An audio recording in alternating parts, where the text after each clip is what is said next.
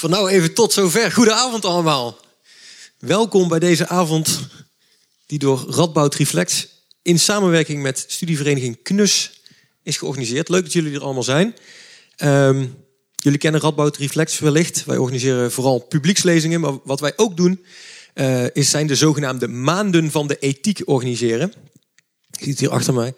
En um, wij zijn deze maand, maand oktober, zijn wij te gast bij de letterenfaculteit en organiseren wij allerlei programma's over letteren en ethiek. En een van deze uh, programma's is deze avond vanavond speciaal voor de studenten van de letterenfaculteit over de serie. Ik hoop dat er mensen in de zaal zitten die fan zijn. Black Mirror. Zitten er mensen in de zaal die de serie kennen, die fan zijn, die hem gezien hebben? Ja, kijk, bijna iedereen. Dat is mooi. We zullen wel wat fragmentjes vandaag ook uh, voorbij zien komen, maar uh, ik denk dat jullie al veel van de afleveringen waarschijnlijk al gezien hebben. Uh, mijn naam is Rob van der Vent ik werk als programmamaker bij Radboud Reflex. En we gaan dadelijk nadenken, ja, die serie voor de mensen die het gezien hebben, het laat je nog wel een beetje op een rare manier nadenken over de wereld waarin wij leven. Er komen veel ethische kwesties ook naar voren, veel grimmige, beetje dystopische beelden. En we gaan het vandaag over hebben, wat, wat, wat voor vragen roept die serie bij ons op. Nou, dat gaan we doen met uh, twee sprekers, drie sprekers eigenlijk. Uh, de eerste is Nina Polak. Nina Polak die is uh, momenteel de writer in residence van de letterenfaculteit. Zij studeerde Nederlands en Cultural Analysis in Amsterdam en New York. En haar debuutroman heet Wij zullen niet te pletter slaan. En zij schrijft ook voor De Correspondent, onder andere. En zij schreef ook al eerder over de serie Black Mirror. Um, zij zal eerst een korte lezing geven dadelijk. Uh, en daarna uh, uh, zal ook Edwin van Meerkerk een korte lezing geven. Jullie kennen hem waarschijnlijk. Hij is de universitair docent cultuurbeleid en kunsteducatie aan de opleiding Algemene Cultuurwetenschappen van de Radboud Universiteit. En hij doet onderzoek naar en geeft onderwijs over kunsteducatie, cultuurbeleid en utopische en dystopische fictie. Nou ja, dat is een mooiere voorbeeld dan de serie Black Mirror. Um, daarna zullen zij met elkaar in gesprek gaan en ook fragmenten gaan analyseren. En dat gaat allemaal gebeuren onder leiding van Frank van Kaspel. En Frank is uh, promovendus in de filosofie, maar daarnaast ook een groot fan van de serie Black Mirror. En ik denk dat alle sprekers een beetje alle afleveringen hebben gezien. Dus jullie worden ook van harte uitgenodigd om mee te discussiëren, vragen te stellen en wat dan ook. Dus dat gaat vanavond allemaal gebeuren. En um, doet hij het nog al? Ja. Kijk, ja, dit, ik had dit al eerder aan moeten klikken natuurlijk. Dit was het programma, dat heb ik net eigenlijk al een beetje verteld. En dan wil ik nou graag het woord geven aan Nina. Ja, Nina, aan jou het woord.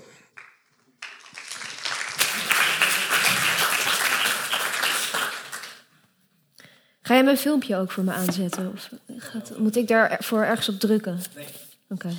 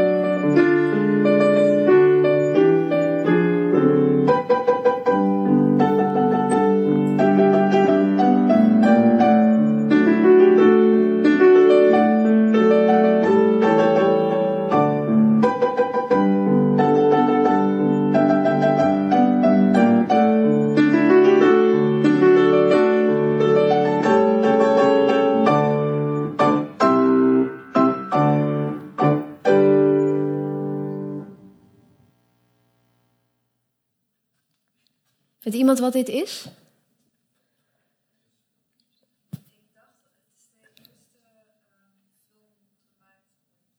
Dat klopt, het is een van de werelds eerste films. Uh, de aankomst van een trein heet die.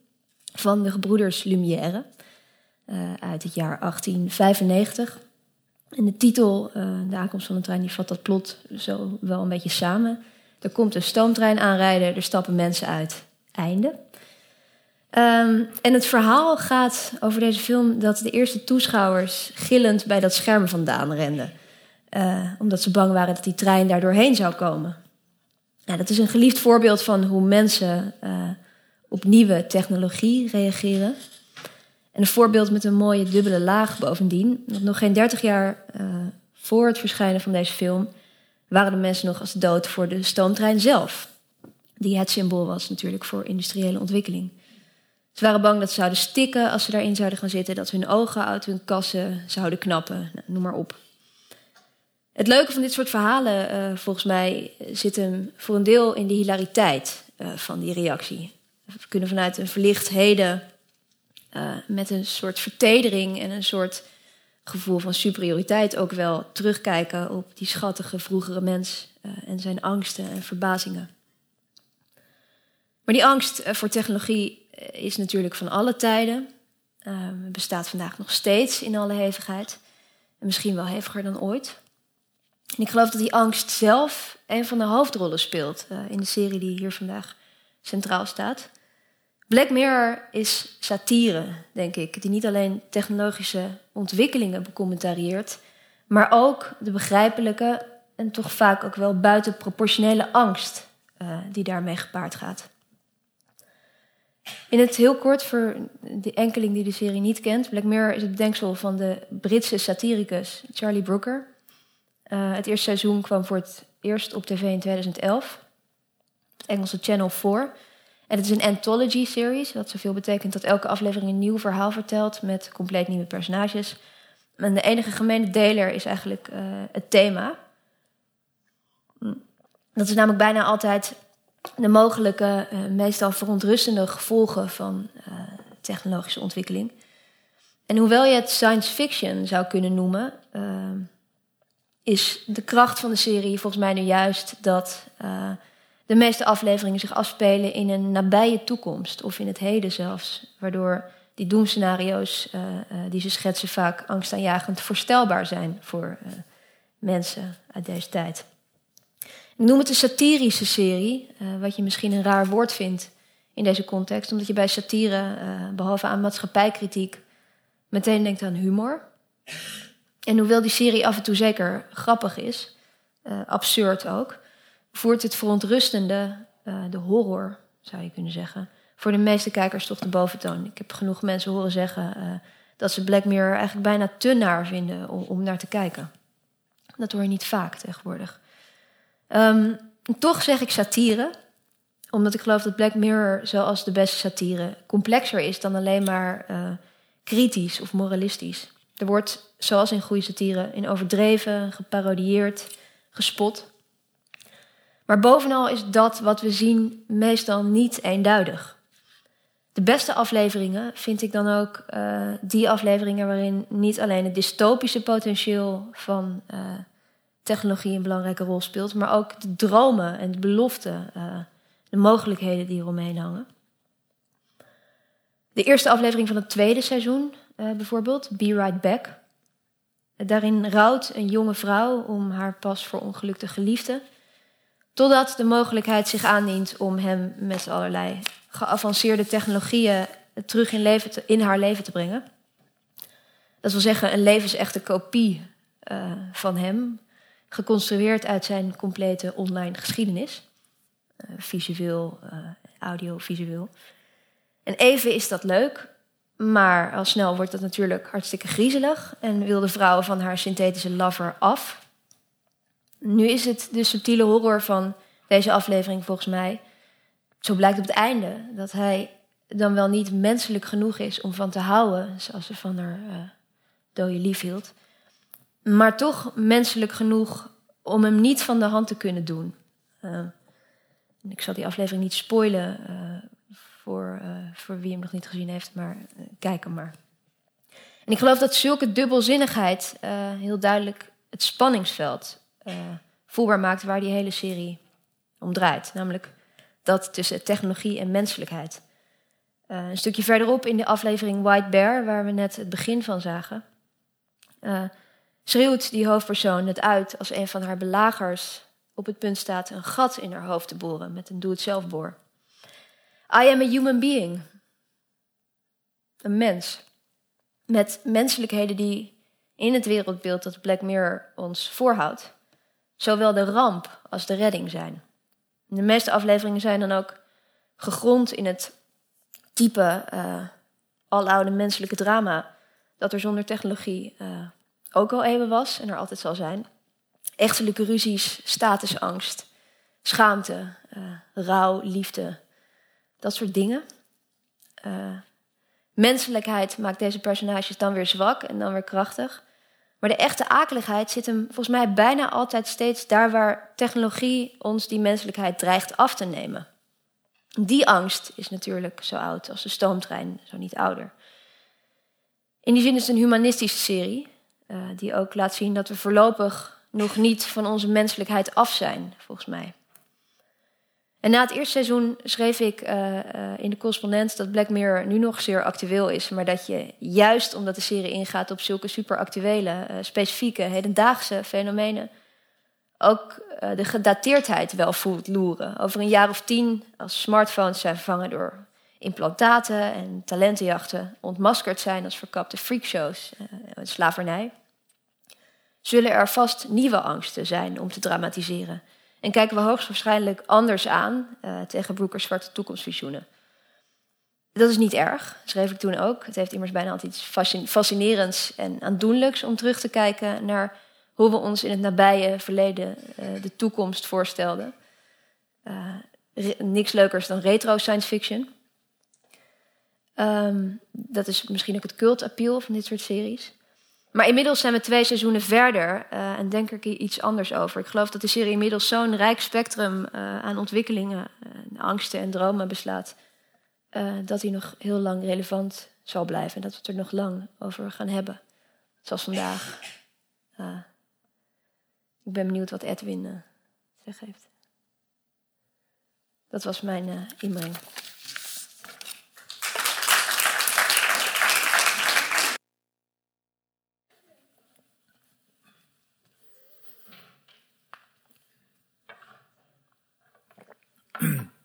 Ja, um, wat ik erover te zeggen heb. Uh, allereerst viel me op, als je hier ooit wil komen staan, moet je iets zwarts aan doen. Um, kennelijk.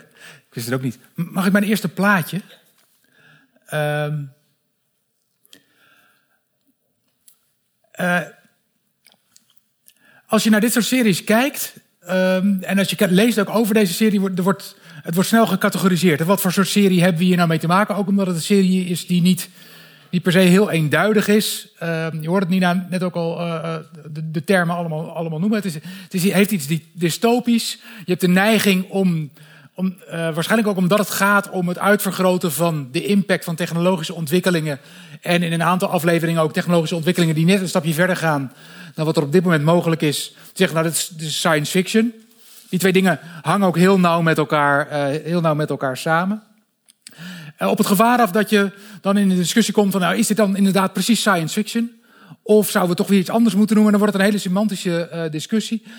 Um, terwijl het dat, aan deze serie denk ik geen recht doet. Wat deze serie probeert, uh, probeert te doen, in, in mijn ogen, is een aantal elementen te gebruiken uit dat repertoire van het literaire en filmische verhalenwereld van, van de science fiction en de dystopie.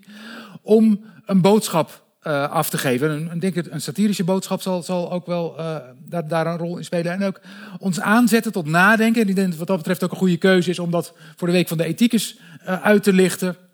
Tot nadenken op een aantal ontwikkelingen in onze samenleving. Ik denk dat daarin het heel goed past in een uh, wat, wat onderbelicht aspect, als je kijkt naar de, eh, naar de geschiedenis van, uh, van science fiction. Als ik zo keurig op mijn webpagina zeg dat ik college geef en onderzoek doe naar utopische en dystopische verhalen in film en literatuur. Dan betekent dat gewoon dat ik een sci-fi nerd ben die van zijn hobby zijn werk heeft gemaakt. Um, en dat is helemaal niet erg. Um, als je kijkt naar, naar, de verhalen over science fiction en, en, dystopieën, gaat het vaak om afgeronde gehelen. En worden die ook beoordeeld op hun afgerondheid. Dat er een volledige dystopische samenleving wordt geschetst. Dus een samenleving waar je de ins en outs redelijk van uh, te weten komt door het lezen van of het kijken naar uh, het verhaal. Um, en dat is dan een dystopische samenleving die zijn kracht haalt uit het feit dat het niet alleen maar ellende is. Een goede dystopie komt voort uit een mislukte poging tot utopie. En een interessante utopie om te lezen is een utopie die ergens eng wordt.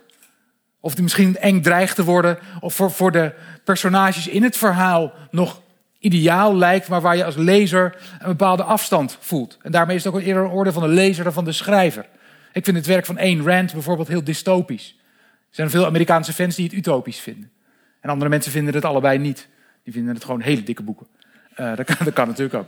Um, maar wat, dat doet is een complete wereld neerzetten. En wat deze serie niet doet, uh, dat niet doet is, is precies dat, die hele wereld schetsen. Het haalt daar fragmenten uit. En het lijkt daarmee meer op een uh, onderdeel van, van de science fiction literatuur uh, die je in de science fiction tijdschriften, met name van de jaren 50 en 60, heel erg veel terugzag. De science fiction verhalen. En de grootmeester daarvan is Philip K. Dick. En de eerste aan wie ik moest denken toen ik deze serie keek, waren ook de verhalen van Philip K. Dick. Die in met name de jaren 60 een maatschappijkritisch commentaar met een uh, nauwelijks verholen laag humor en spot over die samenleving vertelde. soms wat verder weg, uh, verder in de toekomst met ruimteschepen, zoals het toen te doen gebruikelijk was. Hij leefde natuurlijk nog in uh, de, de, dagen van Heinlein. En daar moest je gewoon in een ruimteschip met zo'n vierkant kakige uh, Amerikaan die dan sigaretjes roken naar Saturnus gaat in anderhalf uur. dat soort verhalen, daar, in, in dat, die context schrijft hij. Maar je ziet heel snel dat hij die wereld helemaal niet zo interessant vindt. Hij vindt het interessant om te kijken dat er dingen zijn in die samenleving. De Koude Oorlog speelt dan, de secularisatie speelt.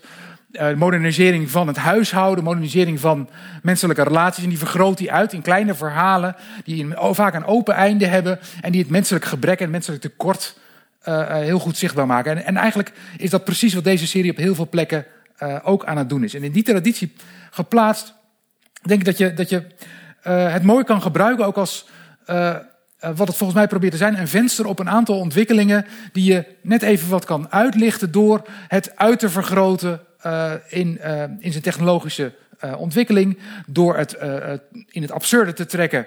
dit komt uit de, de, de aflevering Nosedive, seizoen 3 uit mijn hoofd. Ja. ja. Um,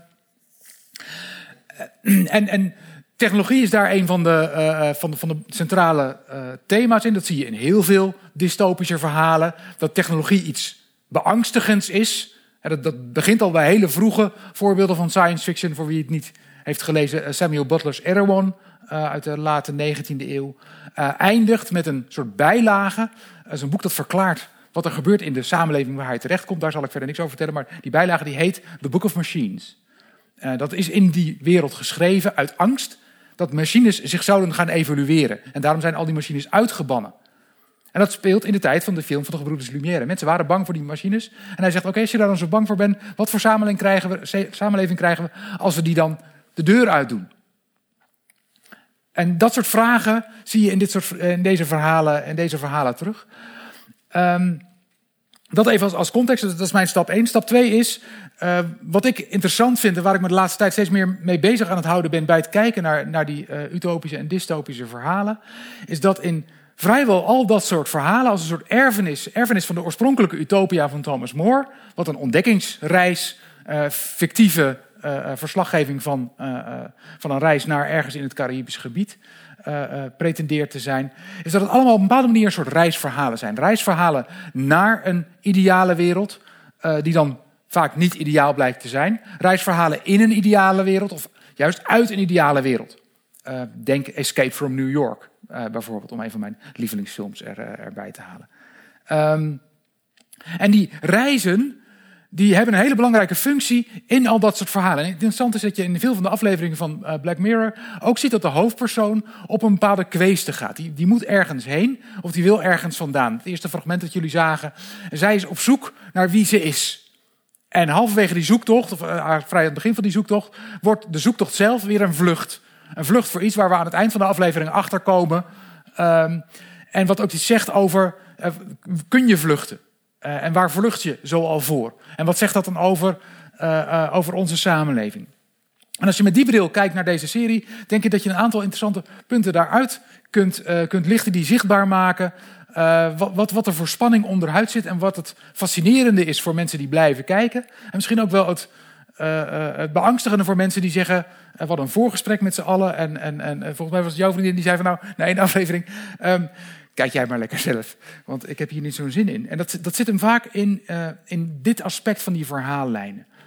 Um, en ik, ik, wil even inzoomen op precies deze, uh, deze aflevering. Want in deze aflevering is die kweeste heel duidelijk. De hoofdpersoon wil naar een ideale plaats. En die ideale plaats die is in, in het begin is die nog vrij vaag, ook voor haarzelf. Ze droomt van een plek uh, in, een, in de samenleving die heel erg lijkt op die van ons. Um, een plek waar, waar het eh, waar het allemaal klopt. En waarin zij mag zijn wie ze eigenlijk zou willen zijn. Of in ieder geval op dat moment denkt uh, dat, ze, dat ze zou willen zijn. En die hele aflevering is een zoektocht naar eerst. Uh, kan, ik, kan ik daar komen? En waar, waar, is die plek? En op een gegeven moment denkt ze die plek gevonden te hebben. En gaat ze daar ook daadwerkelijk heen op reis. En dan wordt het ook een soort odyssee waarbij ze wordt tegengewerkt. Uh, wordt, uh, wordt geholpen door onverwachte, uh, onverwachte gasten. Eigenlijk een vrij klassieke kweeste die, ze daar, die ze daar doorloopt. En waar kan ze in en waar kan ze niet in? En waar mag ze zijn en waar mag ze niet zijn? En komt ze voortdurend dit soort momenten tegen. Dit is vrijwel aan het eind van, van de aflevering. Waar ze het paradijs dat ze zoekt, ehm, wat een bijna een eilandkarakter heeft. en goede eilanden, daar, dat begint met de Utopia al, daar kun je niet makkelijk komen. Die zijn afgesloten. Uh, Thomas More gaat er ook heel uitgebreid op in. Uh, dat uh, Utopia oorspronkelijk een schiereiland was, maar dat Utopus, die die staat heeft gesticht, een kanaal heeft laten graven om ervoor te zorgen dat het een eiland is. Zodat je ondoordringbaar bent, zodat de mensen daarbuiten geen onderdeel kunnen uitmaken van jouw ideale samenleving, behalve als slaaf. alle ideale samenlevingen hebben rafelrandjes, dan wel diep zwarte kanten. En ook de Utopia van Thomas More heeft hele nare elementen. Slavernij, uh, hele erge straffen, naar allerlei andere rare zaken. En hier zie je dat ook terug. ze moeten uiteindelijk ook door het water heen naar, naar dit paradijs. Het is echt op allerlei manieren is het een eiland. En dat eiland kun je niet zomaar in. Nee, voor dat eiland moet je, je leest het hier, een minimum hebben van 3,8. 3,8 watt, vraagt iedereen die de aflevering niet heeft gezien zich af. Nou, 3,8 punten op een soort kennen jullie cloud.com? Uh, daar kun je je social media score aan aflezen. Dan kun je kijken of je meer geliked wordt dan je vriendjes en vriendinnetjes. Dat is heel leuk. Dan kun je weer een account aanmaken. Uh, het bestaat dus. en ze zeggen, nou, je moet daar je moet 3.8 hebben. Als je dat niet hebt, mag je er niet in. Zij mag haar, haar paradijs niet in. En je ziet voortdurend in de aflevering daar verwijzingen naar. Dat begint al veel eerder dat mensen ergens al dan niet in mogen, al dan niet worden geaccepteerd. Het kan een fysieke ruimte zijn waar je niet in bent. Uh, het kan een, een, sociale ruimte zijn waar je, niet, uh, waar je geen deel van uit mag, uh, mag maken. en vrij aan het begin zijn we nog op de werkplek van, van onze hoofdpersoon, die vooral met de social media bezig is op haar werkplek. Heel realistisch, heb ik soms wel het idee. Um, en er is één collega die heeft iets gedaan wat sociaal niet acceptabel was binnen, deze, binnen deze werkkring. En iedereen disliked hem met zijn, uh, met zijn smartphone, waardoor zijn score daalt. Uh, en dan krijgen we nou het volgende fragment.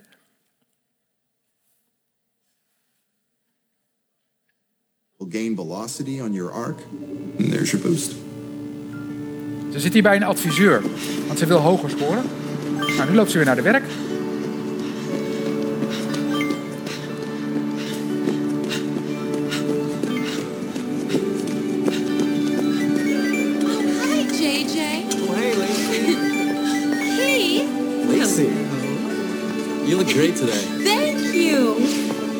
Door won't open.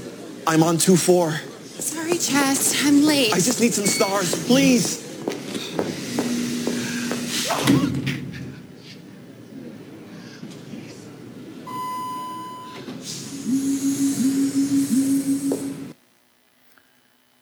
De man is onder de 2,5 gezakt. Daar mag zijn eigen werk niet meer in. Uh, hij is niet leuk genoeg uh, in, deze, uh, in deze samenleving. Um, dat is overdreven, dat is, het is pure satire wat, wat hier gebeurt. Maar tegelijkertijd is het een hele pijnlijke satire, omdat door, uh, uh, door deze uitvergrote vorm van sociale media allerlei processen van in- en uitsluiting die in de samenleving wel degelijk plaatsvinden, ineens heel hard zichtbaar worden. Met bordjes, mensen zien het ook zelf geprojecteerd. Als je iemand ziet lopen, weet je wat zijn score is en weet je of je iemand leuk wilt vinden. en de vraag is uiteindelijk, ben je eerlijk? Uh, naar, uh, naar anderen toe, uh, wat je over ze vindt. Um, en, en wat zegt die eerlijkheid nog eigenlijk in onze eigen samenleving? En als je kijkt naar de grenzen, en ik denk dat dat een van de dingen is waar we misschien het zo ook nog wel over kunnen hebben, worden, worden dat soort aspecten heel erg goed, heel erg goed zichtbaar. Waar mag je zijn in die ideale samenleving? En voor de volgende vakanties, als je nog eens een utopisch verhaal of een, een dystopisch verhaal of film leest of, of kijkt, moet je opletten dat het daar voortdurend daar, precies daarover gaat. Wie kan er waar eigenlijk zijn en waar wil je zijn of waar wil je vluchten? Dat was eigenlijk mijn bijdrage.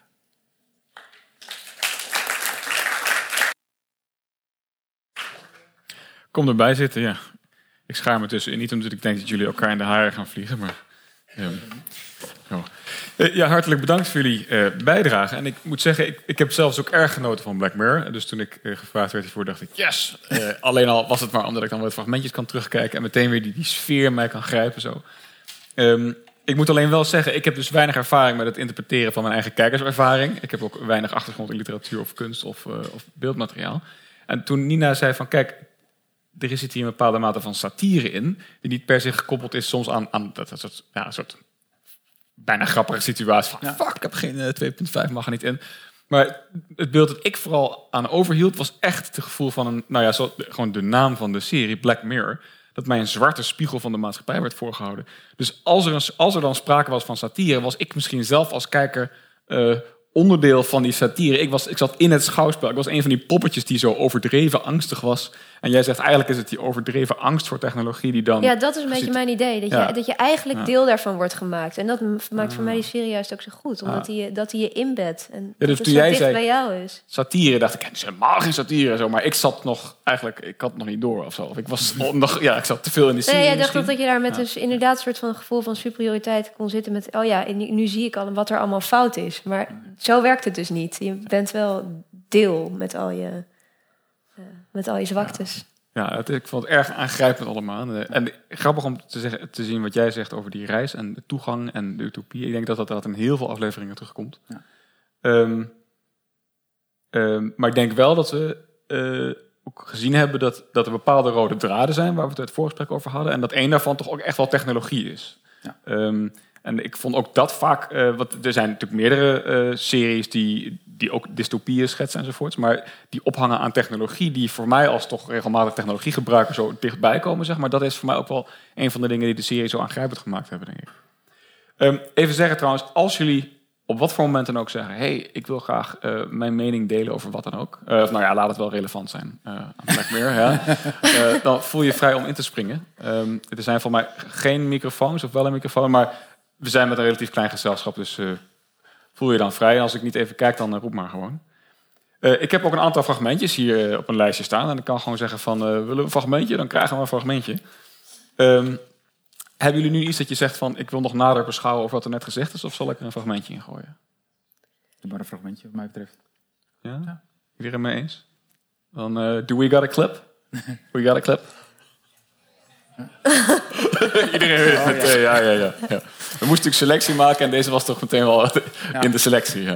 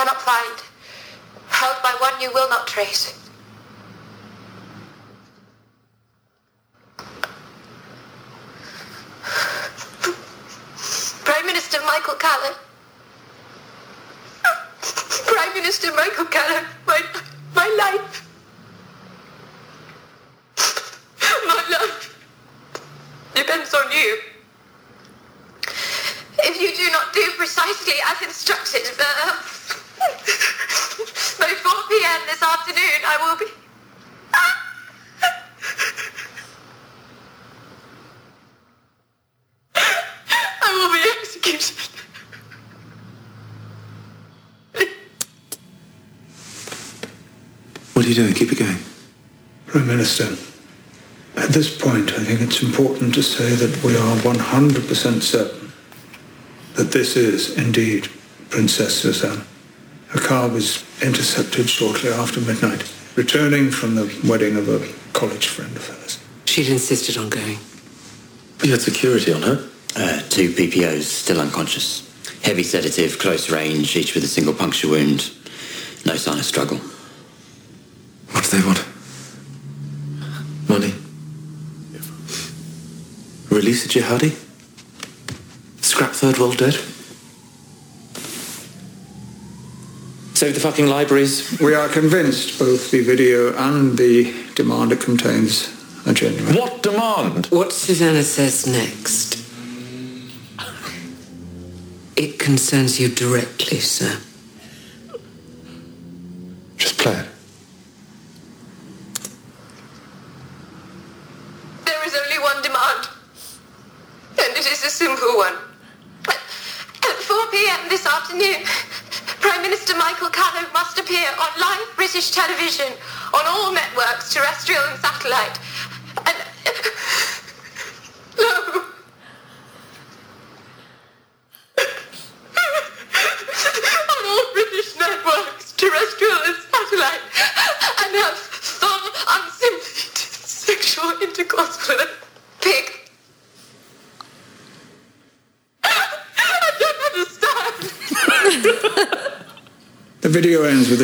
Technical specifications for the broadcast. Oké, de... Ja, wat is hier de utopie? Eh, nou, hier is, hier is niet echt per se iets utopisch aan, maar... nee. ehm, Why are you doing this? Oh, oh, ja, we waren er nog niet. This is a joke, right? Ha ha, Mike, ho ho. It's real.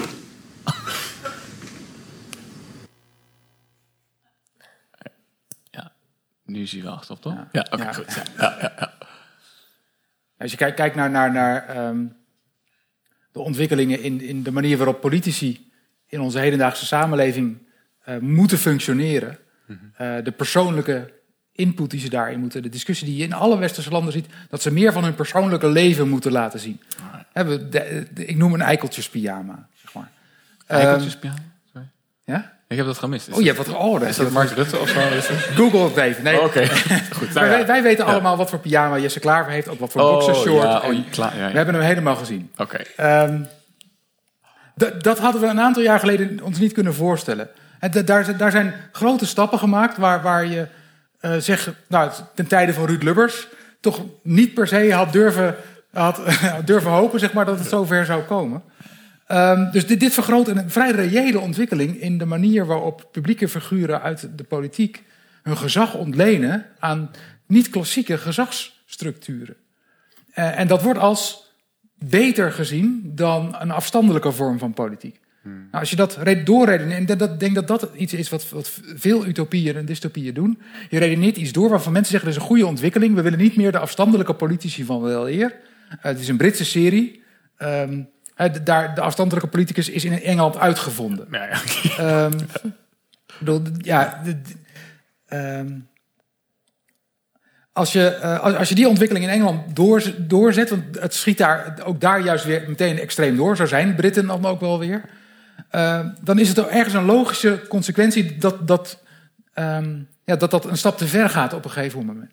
En dat wat er dan als tegenprestatie in de- dit geval wordt gevraagd, zeg maar, dat het een keer ook echt wordt gevraagd. Wat natuurlijk volstrekt bizar is. We hebben al live beelden van de presidenten die eh eh, pussies grabben en zo. Ja, niet Ja. weet je wel, maar ja, ja, oké, ja, ja. Ja, maar wij waarderen die persoonlijkheid. En Wij, wij, eh, ik heb er van meer mensen gehoord. eh, de beelden van Sint Maarten. dat Macron op Saint-Martin was. Strak in het pak, 3D, geen druppeltjes weet. Wij lossen het op, dames en heren. En onze koning stond daar. eh, nou ja, in, zijn, in zijn volledige fysieke aanwezigheid, zeg maar. In een shirt, zwetend met een arm om een vrouw daar vandaan eh, haar te troosten. Ja. En dat vonden wij mooi, want het was persoonlijk. Mooi. We kwamen heel dicht bij de mens, Willem-Alexander. Ja, ja. Eh, en, als je die, en het enige wat zo'n serie doet, is die lijn doortrekken. Ja. Eh, zeg Wilhelmina, Beatrix, Willem-Alexander Ja. in een bezweet shirt. Waar zijn we over tien jaar? Ja. Vul het maar in. Hier. ja, precies. Ja, en dat, dat natuurlijk net niet, maar waarom dat Ja, net ja, niet? En da- dan ontstaat er een discussie en ontstaat er ook iets dat je denkt... oh, wacht even, wil ik deze ontwikkeling eigenlijk wel? Precies, dus dit is dan ook bedoeld van... eh, kijk, eh, als we dit zo zien en we kijken hierover terug op 10 jaar of 20 jaar, dan zien we ook van, oh ja, hier waren we mee bezig, maar wat gek dat we, daar, dat we in die lijn zaten, want, want dit hadden we toch wel kunnen zien aankomen of zo. Is dat dan het satirische aspect? Ja, lastig? maar het is niet zo simpel. Want er zijn inderdaad zitten heel veel dingen aan die je eruit kunt pikken van... oh ja, dat, dat refereert heel erg aan, eh, aan wat er nu gebeurt hè, met die social media. Maar tegelijkertijd vergt het ook een eh, gigantische suspension of disbelief... dat je ervan uitgaat dat een overheid ingaat op dit soort chantage. Dat, bedoel, dat zie je nog niet gebeuren. dat, ik denk dat dat eigenlijk het meest ongeloofwaardige is Ja. aan, aan deze hele aflevering. Want wat is uiteindelijk, ik heb het niet zo scherp voor de geest, wat is uiteindelijk de, de doorslaggevende factor waarom je het doet? Is het vanwege het mensenleven of vanwege, eh, ja, het is niet zijn politieke positie in ieder geval. Voelt hij zich moreel gedwongen om het te doen of wat geeft uiteindelijk de doorslag? Nou ja, uiteindelijk, eh, deze aflevering, uiteindelijk is het toch is gewoon overal eh, alles rond dit, rond dit schandaal te zien. Dus ze zorgen ervoor dat iedereen alles volgt. En die, eh, dus hij. Het publieke druk. Ja, het is waar hij publieke dan aan toe- druk, aan toe ja. moet geven. En op het moment dat, het- dat hij dat dan doet, denkt iedereen... nee, nee, nee maar dat, dat bedoelden we niet met, toen we zeiden je moet het doen. Zeg maar, want dan moeten Ah. we het zien. Ja, oh ja. Is- ja, ja, ja. Zeg, ja. Maar goed, je kunt achteraf natuurlijk die beelden weer eh, gewoon je tweets deleten, zeg maar. En dan is het, eh, heeft niemand het ooit gezien, toch? ja. Helaas. Helaas, ja. ja. Oké. Eh, in de zaal, mensen. Ehm, dit was de eerste aflevering. Ehm, toen jullie deze aflevering gezien hadden, hadden jullie toen in retrospect een idee van de richting die de serie zou nemen? Vonden jullie dit een aflevering die representatief was voor de serie? Of denk je van, eh, zien jullie lijnen? Of zeg je dit was een beetje een afwijkende aflevering? Ja.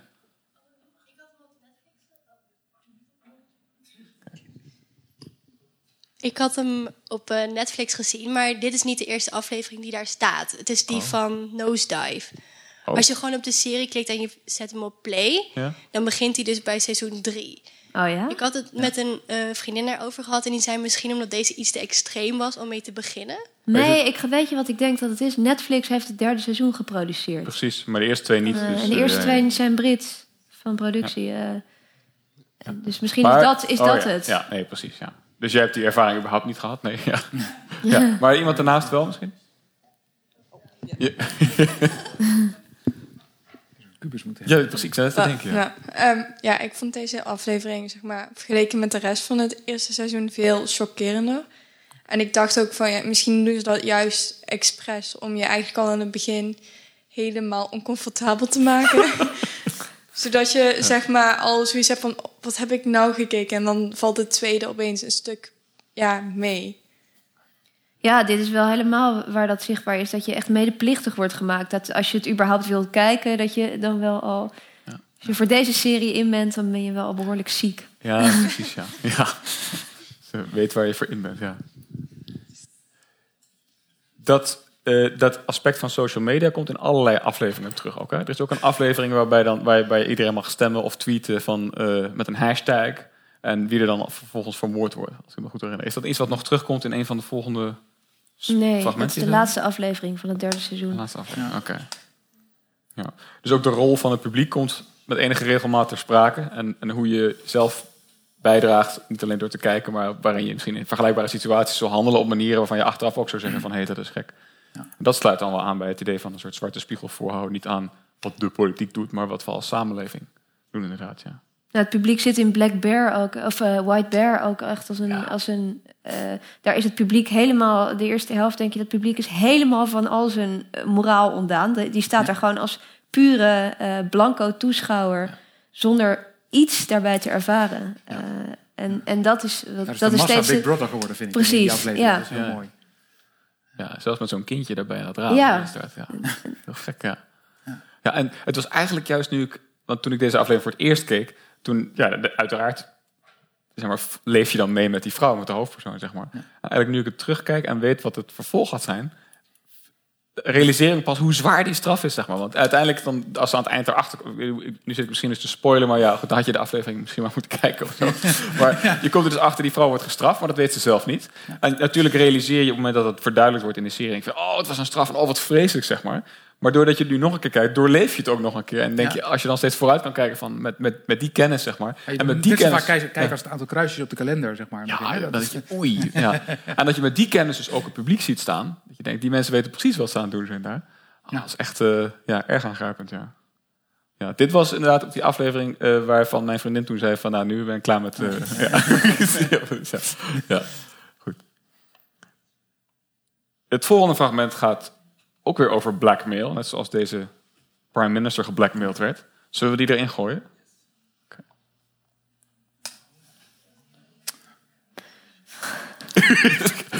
We moeten zo meteen een biertje hebben allemaal, jongens. Ja.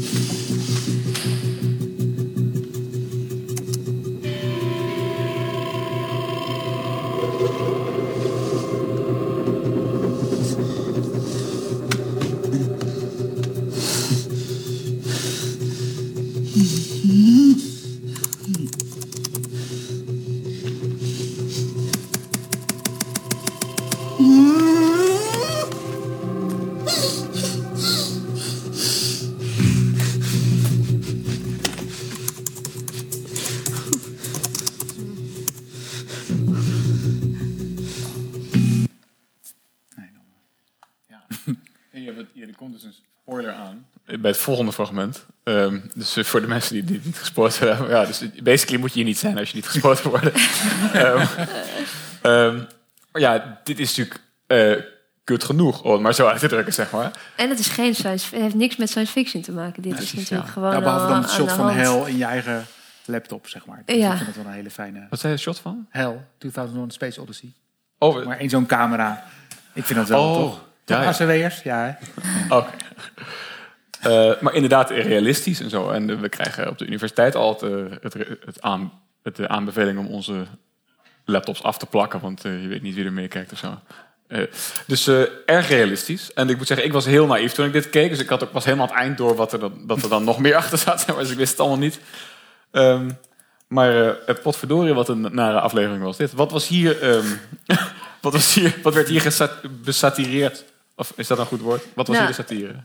Nou, meerdere dingen. Ja. Eh, en eh, ik denk dat je dat pas kunt vertellen als je ziet wat er uiteindelijk gebeurt. Eh, Ik denk dat daar echt de, de, het scherpste, eh, dat daar wel het scherpste debat eh, in zit bij deze aflevering. Is het een idee om dan... De, want de clue hebben we ook een fragmentje voor. Misschien dat we die ook laten zien dat we dan... Of wat Misschien heb jij nog iets Ja? waarvan je denkt... Niet oh, snel.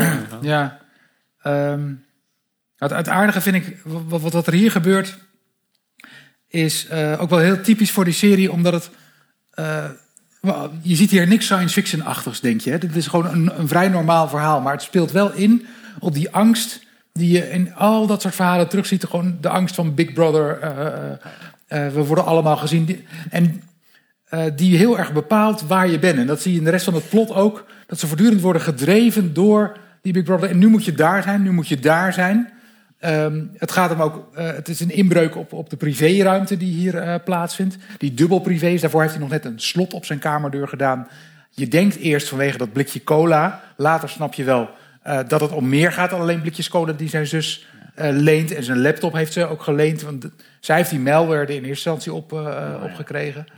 Ehm, en dat, dat is denk ik de kracht van, van, van dit soort verhalen. Dat het iets is waar, waarvan je weet, ja, eigenlijk is het nu al normaal. We krijgen nu al het advies om die camera's af te plakken.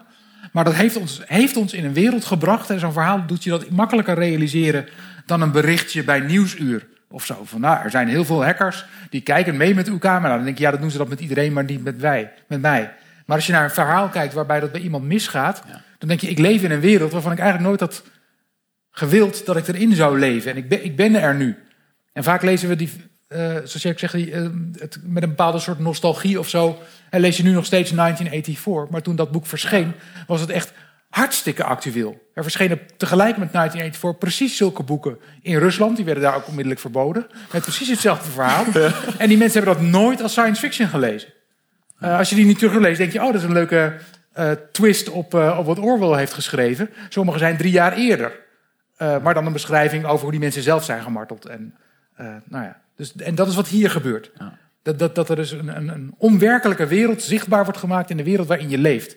En wat je beperkt in wat je doet. En dat is wat het zo waanzinnig eng maakt, zelfs voordat je de clue weet.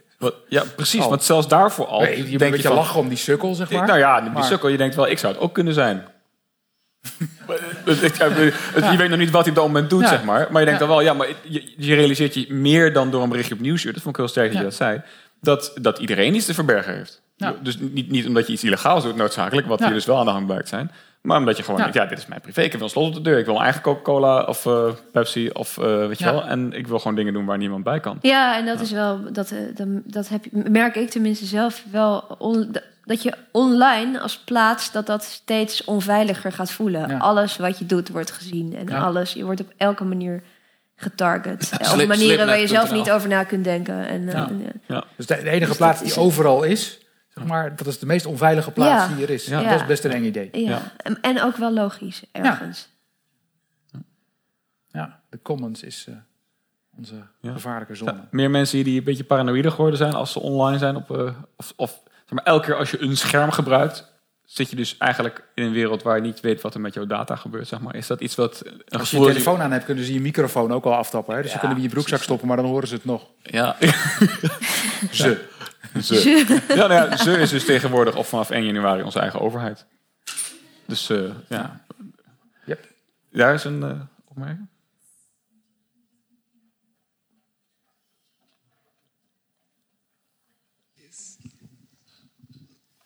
Eh, zo erg lijkt me het toch eigenlijk niet dat, eh, ja, dat je je eigenlijk moet gedragen op internet. Want ik bedoel, als je mensen volledige anonimiteit geeft, dan zie je ook wel met het dark web, dan krijg je kinderporno en mensen die elkaar gaan martelen en zo. Dus in dat opzicht is het ook weer niet zo slecht dat je eraan denkt om je een beetje te gedragen op het net.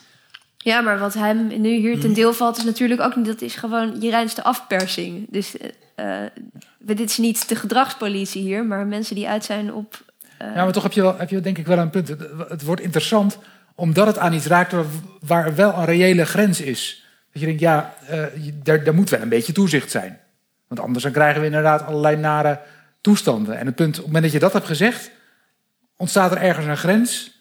En die wordt gevaarlijk. En op het moment dat iemand die grens kan gaan manipuleren, dan wordt het weer eng. Maar toch willen we wel dat die grens er is.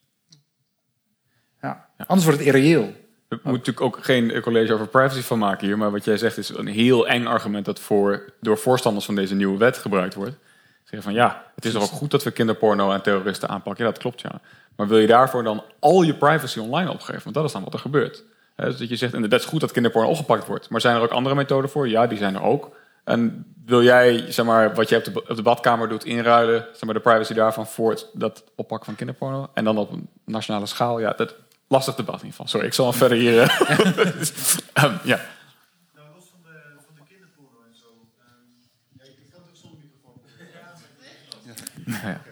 Ehm, los van de kinderporno en alle terrorisme en zo, is het nou juist dat deze chantage mogelijk is, omdat ook de, de mailtjes ook anoniem zijn verstuurd, zeg maar. Want als hij misschien ook erachter was gekomen wie die mailtjes had gestuurd, had je diegene weer aan kunnen pakken. Dus nou wordt juist degene die chanteert, wordt nu ook beschermd door die anonimiteit. Dus als je vraagt van is dat nou eigenlijk wel zo goed? Ehm, moeten wij nou eigenlijk anoniem blijven? Dat heeft ook weer zijn, zijn kanten, want je kan erdoor beschermd worden, maar nu wordt juist ook de afperser erdoor beschermd. Dus het gaat twee kanten op. Ja, ja. ja. ja. Ik heb wel iets over te zeggen, maar ik hou mijn mond even. ja, daar is een vraag. ik word nog eh, warm van helft. Nou ja, ehm, ik heb een beetje een ander punt. Maar wat, wat ik juist heel sterk dacht bij deze aflevering is... wat een egoïstische wereld. Hij denkt alleen maar aan zichzelf. ik weet niet zo van, want, want het wordt heel extreem hè, aan het eind van de aflevering. En het doet daar eigenlijk alles aan om zich... dat dat geheim wat hij heeft niet uitkomt. En dat niemand hem zo ziet. En dan denk ik, ja... Waar zijn we eigenlijk mee bezig of zo? Ik denk, hij, hij is alleen maar met zichzelf bezig. En al die andere personages die erin voorkomen, zijn ook alleen maar met zichzelf bezig. En ze gaan zo ver om zichzelf te beschermen, dat ze daarbij iedereen om zich heen vergeten. Zeg maar, ze, ze gaan letterlijk, zeg maar, ja. Ja, ik denk ook wel Ja. dat dat de claustrofobie is van de aflevering. Dat je dat, dat, je dat heel erg ziet. Dat die, dat die zo... Die paniek is zo groot. En, die, en, en de- het, het wordt echt een, een tunnel. Ja, dat, eh, dat zit er wel in ook. Maar omdat het tegelijkertijd heel dichtbij komt. ehm, en dat is niet in iedere aflevering met ieder personage. Maar met een, als je die serie volgt, dan is, is er in iedere aflevering is er wel een moment dat je onderdeel kan zijn van die aflevering. Of je nou de hoofdpersoon bent, of, of bij, eh, ehm, bij White Bear een van de mensen met die camera's. Die toch ook best wel weer naar zijn, hoewel ze ergens achteraf misschien in hun recht staan of zo. Ja. Ehm, wordt, wordt de boodschap, de, de herhalende boodschap is toch wel, er is, er is een heel dun laagje beschaving. Maar als je even krabt, dan gebeuren daar hele nare dingen. Eh, en dat is wat, wat je wel veel ziet in, in dit, soort, dit soort verhalen. Dat, dat, dat het heel moeilijk is om die beschaving overeind te houden. Eh, en dat veel van de pogingen die we doen om dat overeind te houden, nou eigenlijk soms als ze verkeer, in verkeerde handen vallen of te extreem worden doorgevoerd en er juist voor zorgen dat precies dat gebeurt wat we hadden willen voorkomen. dat ja. is een beetje. Ja. Hij doet iets geheims, dat willen we niet. Ja. Ehm, maar iemand anders doet iets geheims en dat gun je hem dan ook weer niet. of zo. daarop aanvullend. Ehm, ja, wat hier ehm, in ieder geval bij dit, dit eh, eh, fragment heel erg naar voren komt, is eh, de schaamte die de, de mens heeft over iets wat eigenlijk heel menselijk is. Ehm, ja, kan je lachen, is wel zo. Maar goed. nee, maar dat, dat, dat objecten, ehm, dat, dat is, eh, daar kan je je afvragen van in hoeverre je je daar nou eigenlijk over zou moeten schamen. Ehm, in principe, ik wil het niet goed praten, dat, dit, dit soort chantage. Ehm, als je niks te verbergen hebt, eh, zoals kinderporno of, of criminaliteit of wat dan ook, ehm, dan is alles wat verder van je wordt opgenomen niet meer dan menselijk. Dus in hoeverre je zeg maar daar nog eh, op voor zou kunnen bouwen. Ook, ook, ook, als je, ook als je niet kinderporno zit te kijken, wil je toch niet dat dit soort beelden van jou vrijgegeven worden? Dan ga je toch niet zeggen, ja, dat doet iedereen toch? Ja, dat is wel zo, maar je wilt toch niet dat het op Facebook komt? Nee, dat is. Maar als, zeg maar als het gebeurt dan... ehm, ja, dan, dan kan je je toch afvragen van... Als het van echt, ik, ga, ik geloof niet meer dat er eh, geen beelden van mij zijn... eh, waarop ik iets doe wat ik liever niet eh, aan de, met de hele wereld deel. Eh, en ik geloof ook niet dat er iemand op deze wereld loopt ehm, van wie dat niet zo is. Dus als van iedereen materiaal bestaat, waarom zou je dan bang zijn? Want uiteindelijk is Maar dat- wat voor een wereld leef je dan in? Waarin je over en weer modder gooit? Oh ja, we gooien toch allemaal modder. Ik, ik- ja. Nee, Deze aflevering roept wel discussie op. Is, duidelijk. Ja, het is ook wel zo dat het hier natuurlijk wel heel lang misloopt om schaamte. En dat heb je in veel van die afleveringen. Dat, dat, dat, dat heel erg erop wordt ingespeeld dat de menselijke zwakheden zijn waar het op escaleert. Maar uiteindelijk is het kwaad altijd het totaal onmenselijke.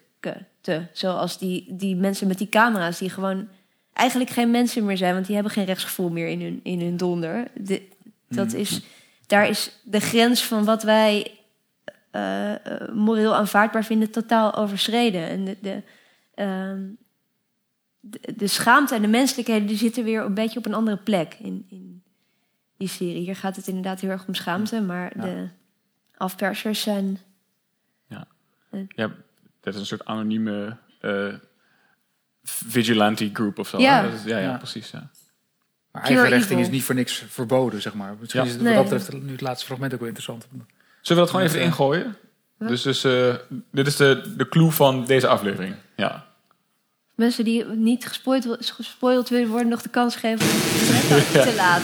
What look at you for? I just looked at some photos, that's all. I just looked at one, one photo.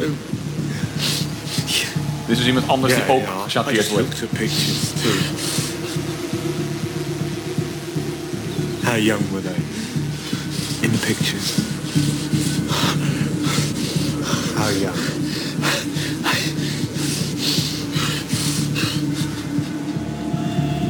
Yeah. Want me to?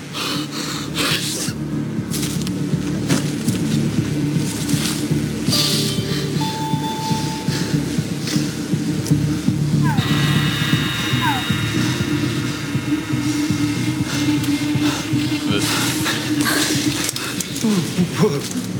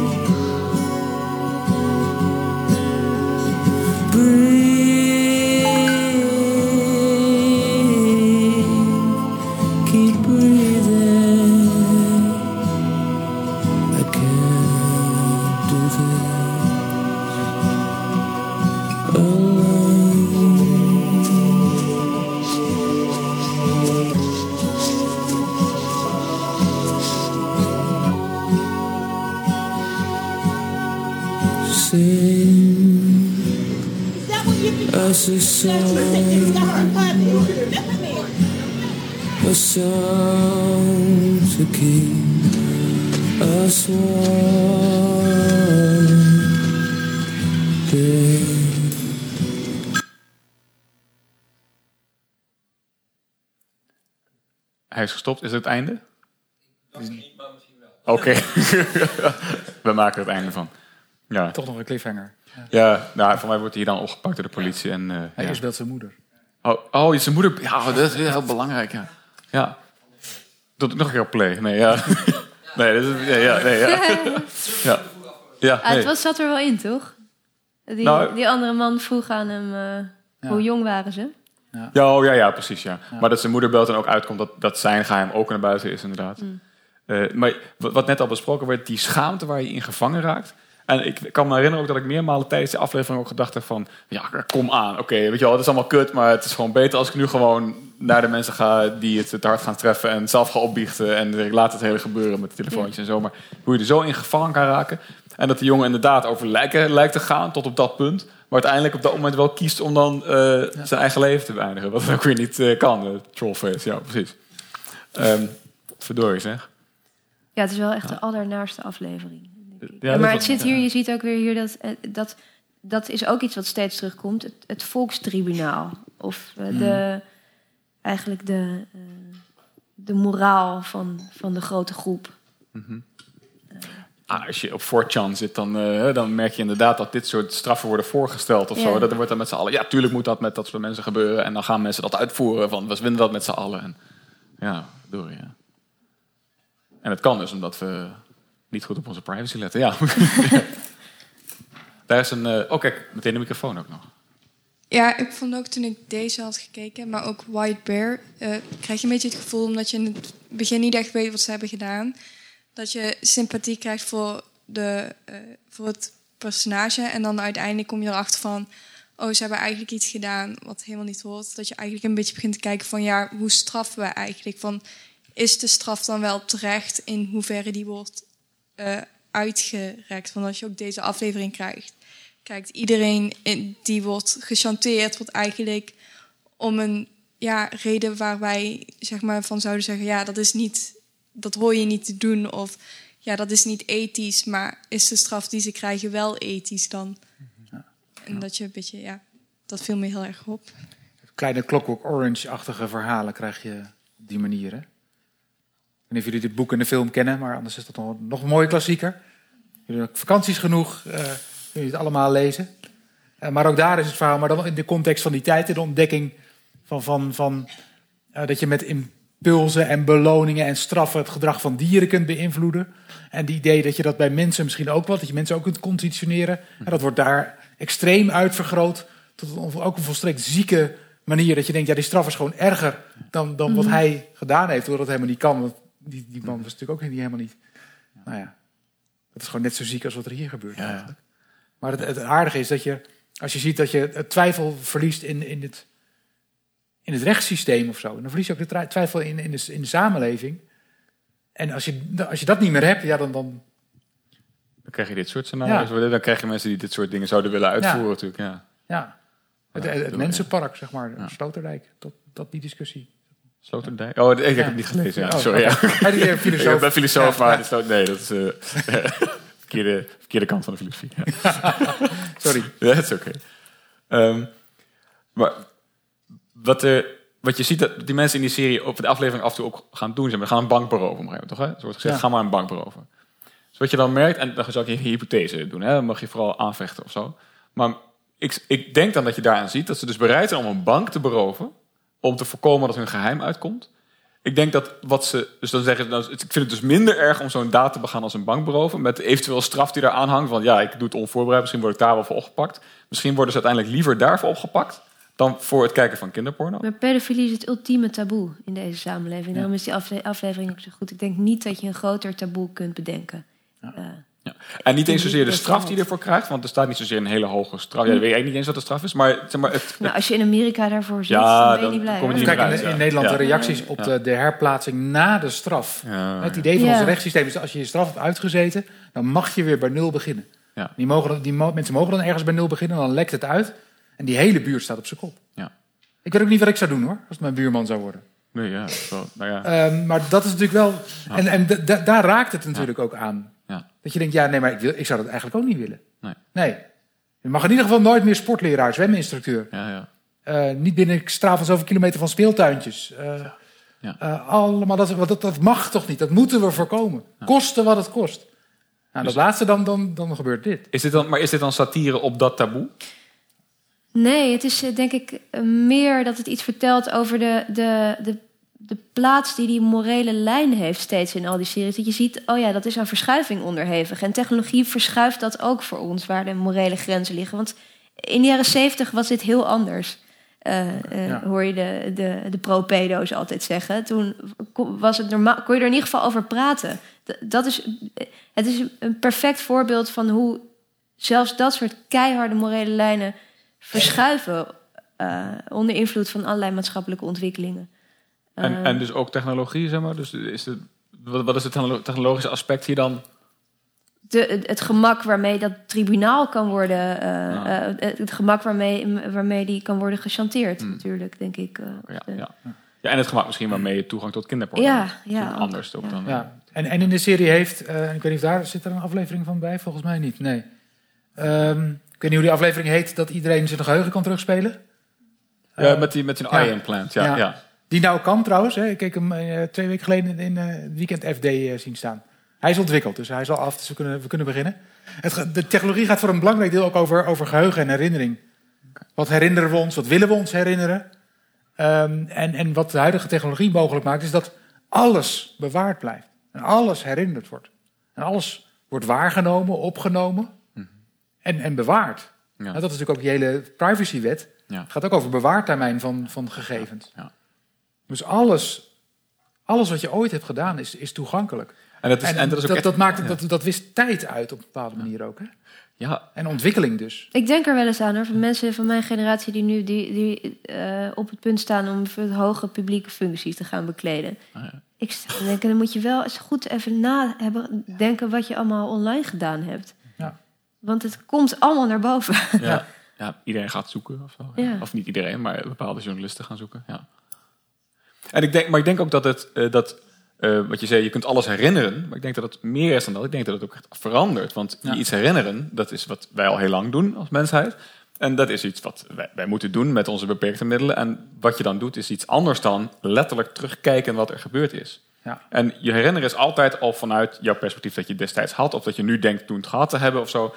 Dus als je iets herinnert, het is niet zo dat als je iets herinnert, dat je dan opeens heel anders over de zaak gaat nadenken Nee. of zo. Terwijl als je letterlijk een filmpje terugkijkt, echt, dan is het dus niet jouw herinnering, die dus alleen maar jouw interpretatie daarvan toen was. Je, je kunt een nieuwe interpretatie aan de oude situatie geven. En dus op een heel andere manier naar het verleden gaan kijken. Maar dat zie je, dat zie je in, in, eh, in, in Nosedive ook terug met die pop. Haar, haar jeugdherinnering aan die vriendin. Ja. En, en haar broer zegt dan, ja maar kom op, ze heeft je altijd gepest. Ze heeft je altijd gepest. Ah. Nee, nee, nee. Zoals een dierbare vriendin, we hebben samen die pop gemaakt. En die vriendin zegt ook, ja, dat is mijn belangrijkste jeugdherinnering. Daarom moet je mijn bruismeisje worden. Maar later komt eruit dat dat helemaal niet waar is. Dat dat niet haar herinnering was. Eh, en White Bear is het Ja, ook. ja. hè, Kun je me vertellen wie ik ben? Ik weet niet meer wie ik ben. Ik ben het vergeten. Ja. Al dat soort herinneringen, die, die spelen er ook in een rol. En, en, en de technologie herinnert zich beter dan wij. Ja. En dat maakt het natuurlijk heel eng. Omdat wij die verknipte herinnering nodig hebben voor onze menselijkheid ook. Ja, precies. Ja. Dus eh, wat jij net zei, technologie die de menselijkheid wegneemt. Nou, dat is dan precies eh, wat we ook zien met herinneringen, inderdaad. Ja. En vastleggen. Ja. Ja, ik vind het allemaal erg, eh, ik word er erg paranoïde, paranoïde van, van al dat, dat vastleggen overal. Ik verschijn ook nooit bij publieke gelegenheden. Ik wil niet dat mensen me opnemen. ja. Iemand uit de zaal die nog iets eh, wil beschouwen naar aanleiding van het voorgaande? Of jullie gewoon filmpje, filmpje. Daarboven? Oh, daarboven is iemand, ja.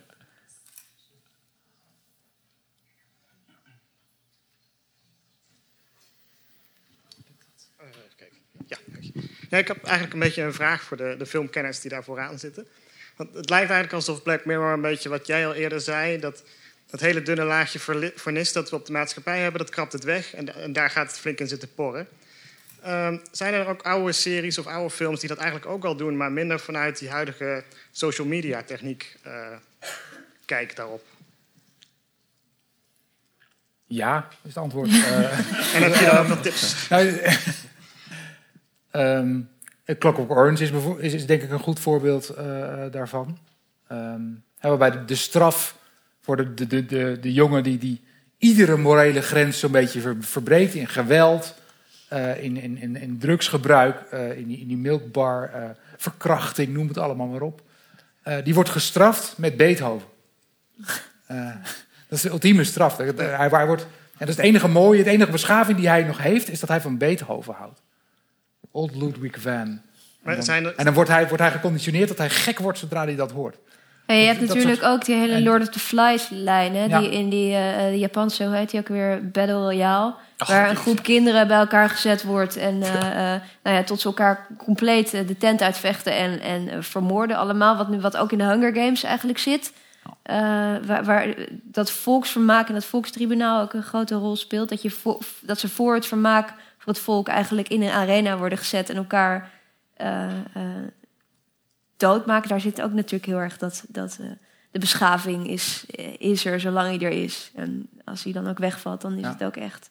Maar dan heeft Black Mirror nog als, als soort toevoeging, vind ik, dat het in plaats van één, zoals eh, Clockwork Orange en Battle Royale, dat zijn dan soort momentopnames, één film over één thema. En Black Mirror gaat een hele lijst van die dingen af. Ja. En dat, dat heb ik nog niet eerder gezien. En, Nee. Dat het zo systematisch thema's weet te vinden om, om op die manier te belichten. Nou, dat is misschien wat jij zei over meneer Dick uit de jaren Ja. 60. Ja. Hè, dus dat dit een serie losstaande verhalen is, die steeds niet een hele wereld uitwerken, maar die wel een soort ja, dystopische blik geven of zo. Ja. Dus zou je dan, eh, zijn, die, zijn die verhalen van Dick ooit verfilmd? Ik weet het, ik ben zijn voornaam vergeten. Ja, Philip K. Dick, ja, die, die, die zijn verfilmd. Eh, eh, Er is een serie van gemaakt laatst ook, toch? Van het- zijn, eh, Ja. ja. Ja, Ja. ik heb het nog niet gezien. Ja. Goed.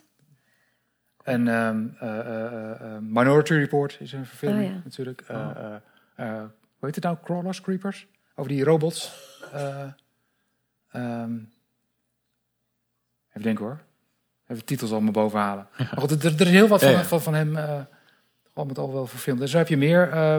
ik denk uh, Gernsback. eh, ze heeft ook een aantal van dat soort verhalen. Je hebt veel van die oude science fiction schrijvers die precies ook dat... Wat is, wat is beschaving nu eigenlijk? Ja. Eh, en, en destijds was het vooral koude oorlogssituatie die dit opriep. Van waar, waar zit nou goed en kwaad? En dat, eh, nou, ik ben even ontschoten eh, hoe, de, hoe de film heet van, van dat Philip K. Dick verhaal. Maar dat speelt dus aan het einde van een koude oorlog... waarbij de hele planeet inmiddels helemaal kapot is gemaakt. Eh, er zijn alleen nog een paar laatste militairen die elkaar nog dood aan het schieten zijn. En er is nog één lanceerstation naar de maan toe. Ehm, en ondertussen hebben allebei de partijen dan ook weer robots gemaakt... die dan dat gevecht weer kunnen voortzetten als alle soldaten vertrokken zijn. Eh, en op een gegeven moment hebben de Sovjets, of wat er dan nog van over is... hebben een ultieme robot gemaakt. En die ziet eruit als een klein jongetje, die heet David... met een teddybeer in zijn hand. En die loopt over dat slagveld... en op een gegeven moment ziet de soldaat ziet, ziet dat jongetje aankomen lopen. En die denkt, ah... en als je hem dan vastpakt, doet hij boem. Ja, en dat is heel zielig. Ja. En, en dan zitten ze nog met een paar, zijn ze nog maar over in die ene loopgraaf. En ze denken, ja, nu is er helemaal niemand meer. We zijn de laatste mensen op aarde. Wij moeten naar dat raketstation. En ze gaan daarheen en langzamerhand begint het wantrouwen te komen. Wie van ons is de infiltrantrobot eh die ervoor gaat zorgen dat wij nooit in die raket gaan komen? En één voor één maken ze elkaar af. En de robot blijft natuurlijk als laatste over. En de ene laatste die sterft dan. En het laatste blik wat hij heeft, is typisch dikke natuurlijk ook. en dan ziet hij dat er heel veel verschillende robots zijn. Je hebt het kleine jongetje en je hebt de, de, de, gewoon de menselijke soldaat. En je hebt de, de klassieke robot, weet je, zeg, eh, de Terminator aan het eind van de film. Dat je zo'n robotskelet hebt. Nou, zo ziet hij allemaal verschillende robots. Ehm, en met zijn, met, zijn, zijn laatste ademtocht, maar dan met ogen, daar heb je geen woord voor. Maar goed, zijn laatste blik, vlak voordat hij sterft, realiseert hij zich dat die robots onderling beginnen te vechten. En dat is toch het begin van beschaving, dus er is nog hoop. Gelukkig maar, ja. Ja. Ja, maar dit, dat soort, dit soort collectief wantrouwen is ook iets wat ik in ehm hoe heet het nou? Battle, Battlestar volgens mij gezien heb. Zo, waar dan ook inderdaad robots de, de maatschappij infiltreren. Cylons heet ze dan of zo. Ik heb niet de hele serie Oh, Galactica. Battlestar Galactica, Oh, ja, ja, eindelijk. Ja, ja, ja. precies. Ja, ja. Nou, kijk, ja, ja. Dat je ook op een gegeven moment denkt van... oh, er zijn verschillende modellen. En hé, hey, maar jij ziet er precies zo uit als die robot. En dat er dan Ja. opeens een eh, ja, soort collectief Ja. wantrouwen ontstaat. Ja. Ja. ook wegnemen van menselijkheid door technologie. Want je zet daar een robot neer, dat is een stuk technologie en opeens... Ja, wordt hij ook. Maar, maar ook wel dat spanningsvlak van dat, er- dat er, dat er eh, gevoelens zijn voor die robots. En dat, dat is een heel belangrijk thema in de serie ook. Dat, dat, eh, dat mensen en machines dan daar eh, samen optrekken. Ja. Ja. Ja, ik vind daarom ook die, dus die afleveringen die dat, dat ook laten zien. Dat het dus niet eenduidig, dat het niet alleen maar het kwaad is, eh, de machines. Die vind ik het best. Eh, ik vind die, Mm. eh, daar hebben we nu geen fragment van. Maar dus die serie, of die, die aflevering waarover ik het had, van dat stel. Eh, heel Ja. klassiek in die zin, maar ook heel goed. Ja. En San Junipero, hebben we volgens Ja, mij een fragmentje van. Oh, ja. Precies, dat kon nog, ja. Dat is ook een hele mooie. Ja, die, Ja. Die, die vond ik dus zelf heel mooi. Ja. Dus ja, Ja. Ik ben zo'n naïeve kijker dat ik niet eh, het zwarte dan zie en zo. Ja. Ja.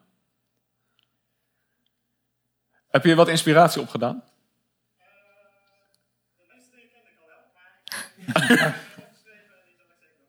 Oké, leuk. Cool. Volgende fragmentje. Gaan we doen. Gaan we even wat kijken.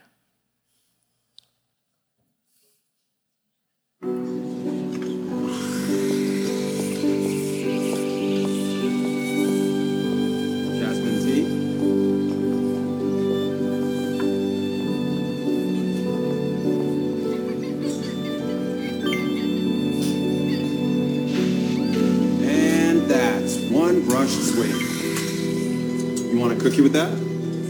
It's on the house. Sounds awesome.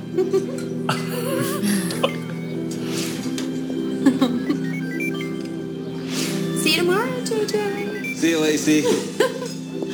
Oh, saw your boy in the fire hat just now. So cute. yeah, he's really something.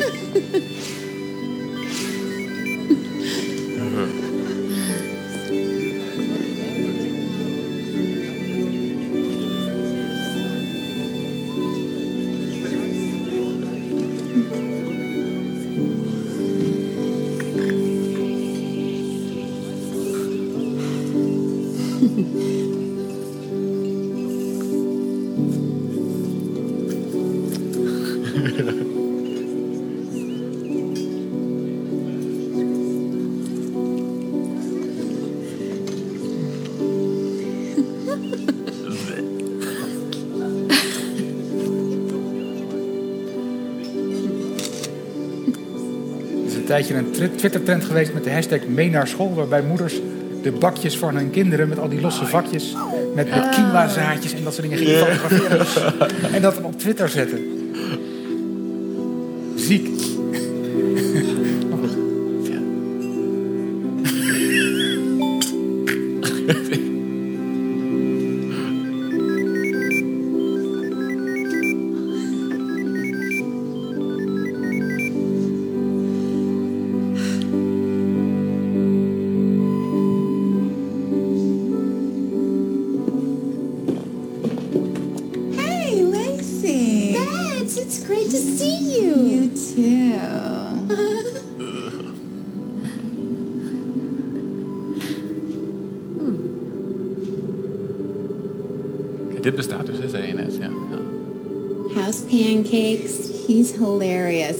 Such a funny cat. Just the best. You're still at Haddocker? Mm-hmm. Yeah. It's going pretty great. Good to hear. So what brings you back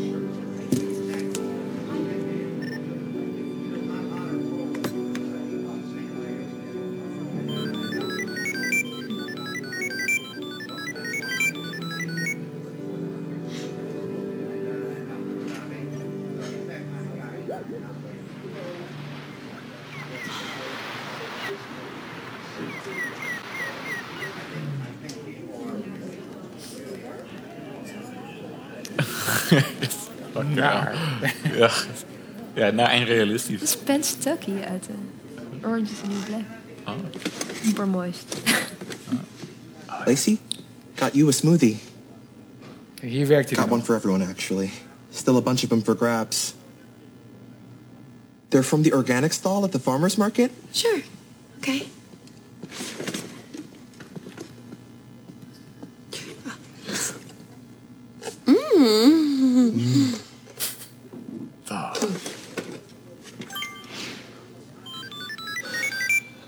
Thank you. Thank you. You're kind of not talking to Jess. 3.1? What happened? Him and Gordon split up. Oh, poor Chess. No, no, no, no, no. We're all on Gordon's side. Sure. Uh-huh, obviously. So Chess is kissing ass, trying to scrape himself back. Of course, if he drops below 2.5, then it's bye-bye.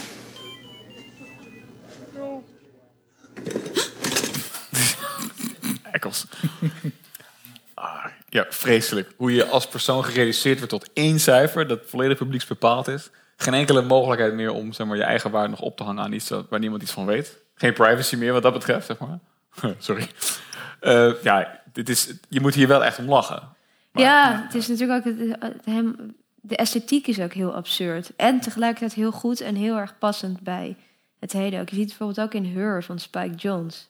Dat alles pastelkleurig is. Waardoor je Ja. een soort gigantische eenheidsworst krijgt. En die je ook moet uitdrukken dat alle, alle scherpe randjes overal vanaf zijn. En dat alles eigenlijk een soort van voor baby's, voor grote baby's is.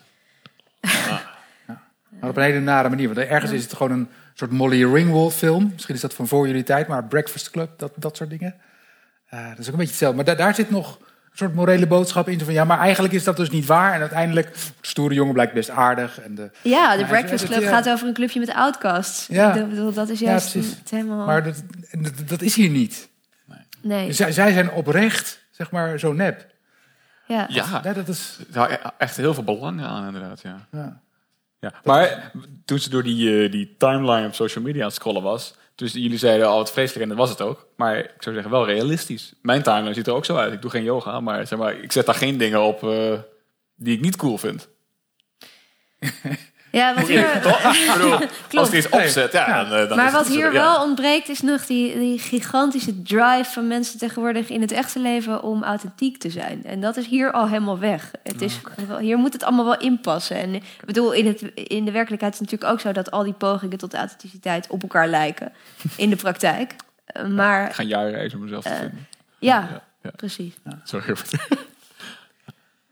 Een jaar gaan reizen om jezelf te vinden. eh, inderdaad, naar yoga gaan in de, in de hippe eh, yoga tent op de hoek waar je eh fout cappuccino's drinkt. En, ja, het, is- het, Dus- het ligt wel dicht bij elkaar, maar het is wel. eh, er, er, Maar jij zegt dat hier dus, doordat iedereen zeg maar, zo'n soort alle scherpe randjes eraf haalt en naar een soort gezamenlijke voorkeur gaat, dat je ook niet meer de kans hebt om, om je echt te onderscheiden. Dus je zegt van, hé, hey, ik ben opeens de beste pianist of zo. nee, maar om het verschil te benoemen met hoe, het, hoe, hoe ik de, de, eh, deze ontwikkeling ervaar in de werkelijkheid, die, daar ligt nog wel heel veel nadruk op, op onderscheid, op je onderscheiden. Dat is een belangrijk culturele maatstaf volgens mij nog tegenwoordig. Dat is hier, dat is hier weg. Ja. Ehm, Ja.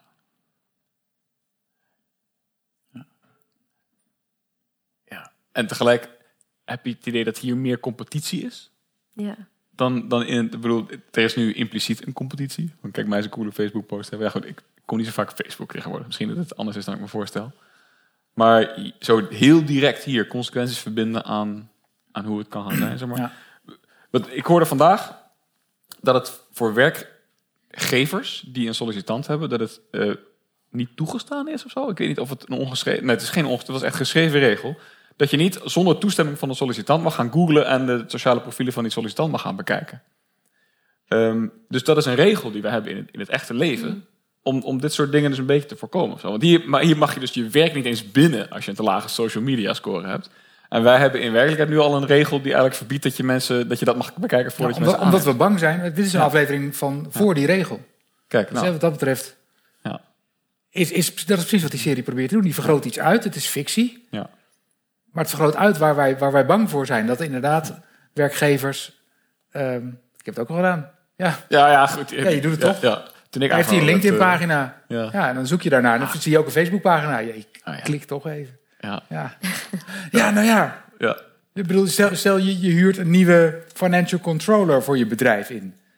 En je, je kijkt van, goh, waar heeft hij eerder gewerkt? En je zoekt dat eventjes op, staat die profielpagina erop en je vindt een Facebookpagina. Je klikt toch uit nieuwsgierigheid. En je ziet alleen maar foto's van hem laveloos eh, eh, op, een, op een strand ergens ver weg. Ja, dat, ja, past die in het team, denk je dan toch? Of, of niet? Of mag je dat niet weten? Dat, mag, dat kan. Maar dat is ook, ergens is het, heeft het ook iets nostalgisch. Naar de tijd dat we dat niet wisten. Of zo, dat we Nou, dat is persoonlijke leven niet nostalgisch kenden. naar dat mensen die een goede baan willen nog eh, foto's van zichzelf online zetten waarop ze laveloos op een strand liggen. Dat doet natuurlijk niemand meer. Dat is, eh, dat is natuurlijk ook waar dat dan naartoe gaat. Ben ik de Dat- enige, ja.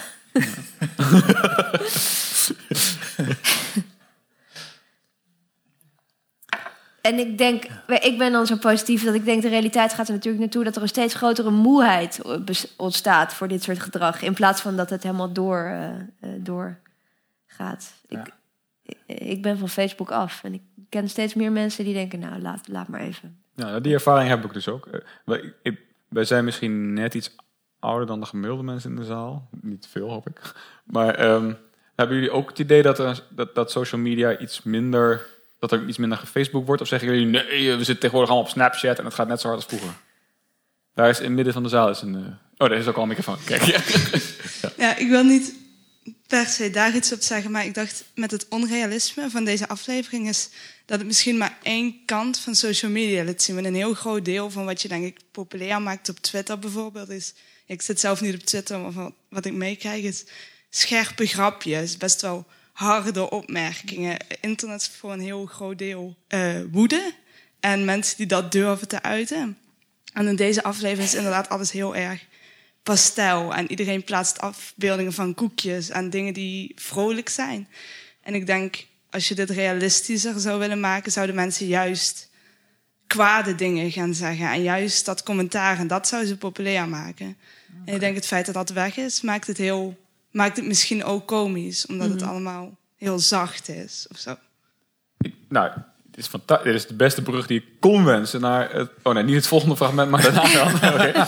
Nee, want het- precies wat jij hier zegt, dat gebeurt volgens mij in die aflevering van Where's Wal of the Waldo Moment. Waar je dus zo'n geanimeerd karakter hebt die in politieke debatten mee gaat doen. En die heel populair is juist omdat hij continu iedereen afkraakt en lelijke grappen maakt. En, eh, en zich ja, op die manier dan. Maar goed, dus natuurlijk wat, dat, die, die verschuilt zich. Die is anoniem achter zo'n zo'n ding. Zeg. maar. Je, hebt- ja, je hebt wel gelijk dat ook scherp online zijn. Dus we stellen misschien de verkeerde standaarden of eh, in deze aflevering worden de verkeerde standaarden gesteld, waardoor het wat jou betreft minder realistisch wordt. Ja. Ja, ja. Nou ja. En volgens mij loopt het aantal gebruikers van Facebook nog steeds op. Twitter loopt dat terug. Maar het is... eh, ondanks zeg maar, dat, dat er in bepaalde kringen wordt gezegd... Hey, ik ga daar ik, niet Ja. meer...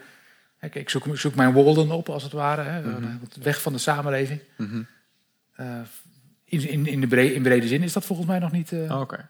Dat mis je ook nog wel hè? In, in, in Black Mirror, een aflevering waar inderdaad de mensen gevolgd worden die zich, weg, die zich terugtrekken van technologie. Ja. En, en een Walden community gaan starten in het bos. Ja. Wat natuurlijk ook fout gaat. Ja. Want eh, is Nou, weer die willen we wel utopia. zien. Dus vier komt eraan. Terugtrekken van technologie is dan wel een mooi bruggetje naar het volgende fragment. Laten we hem instarten. Want er is iemand die zich wel terugtrekt technologie, Oh ja, ook in deze aflevering. Stoere vrouw. Ja.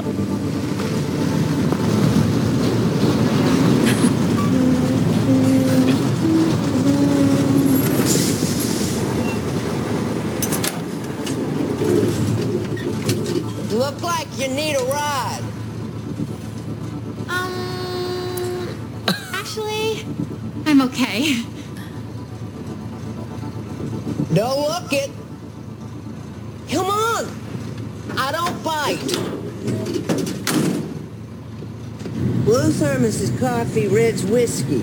Help yourself. I- I'm okay, thanks. Where are you headed? Uh, just as close as you can get to Port Mary would be great.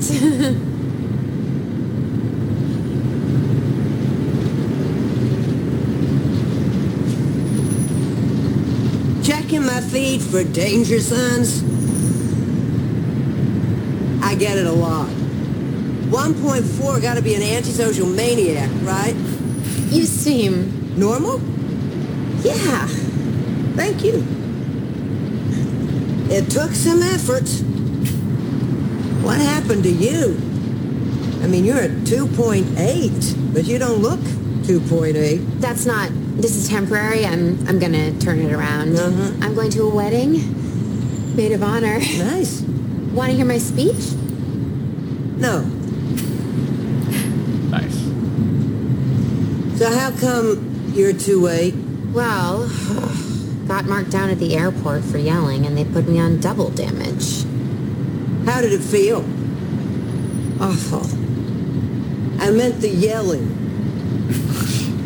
I don't know. I was mad. Look at where it got me. But as long as I get to the wedding, do the speech, they'll overlook the 2-8. I'm with the bride, and if I do well, well, they're all high four, so that velocitates my arc. And once they lift the point penalty, well, then my average goes way up, and yeah, it's gonna be okay. God, you remind me of me. Not now. I was uh, 4.6 once. 4.6? Used to live for it. Oh, the work I put in. Eight years ago, Tom, my husband, got cancer. It was pancreatic. It was a real bitch. The symptoms showed up late. I'm so sorry. You don't know me, so you're not really sorry. You're just, you're mainly awkward because I have sprung some cancer talk at you. Anyway, I five-starred every doctor, every nurse, every high four consultant that we had. Ding, ding, ding, thank you so much. And the cancer didn't give a shit. It just kept growing. A couple of months in, we heard about this experimental treatment. It was very expensive. It was very exclusive. I did everything I could to get him a spot there. Tom was a, a 4.3. They gave his bed to a 4.4. So when he died, I thought, fuck it. Started saying what I wanted when I wanted. Just drop it out there. People don't always like that. It is incredible how fast you slip off the ladder when you start doing that.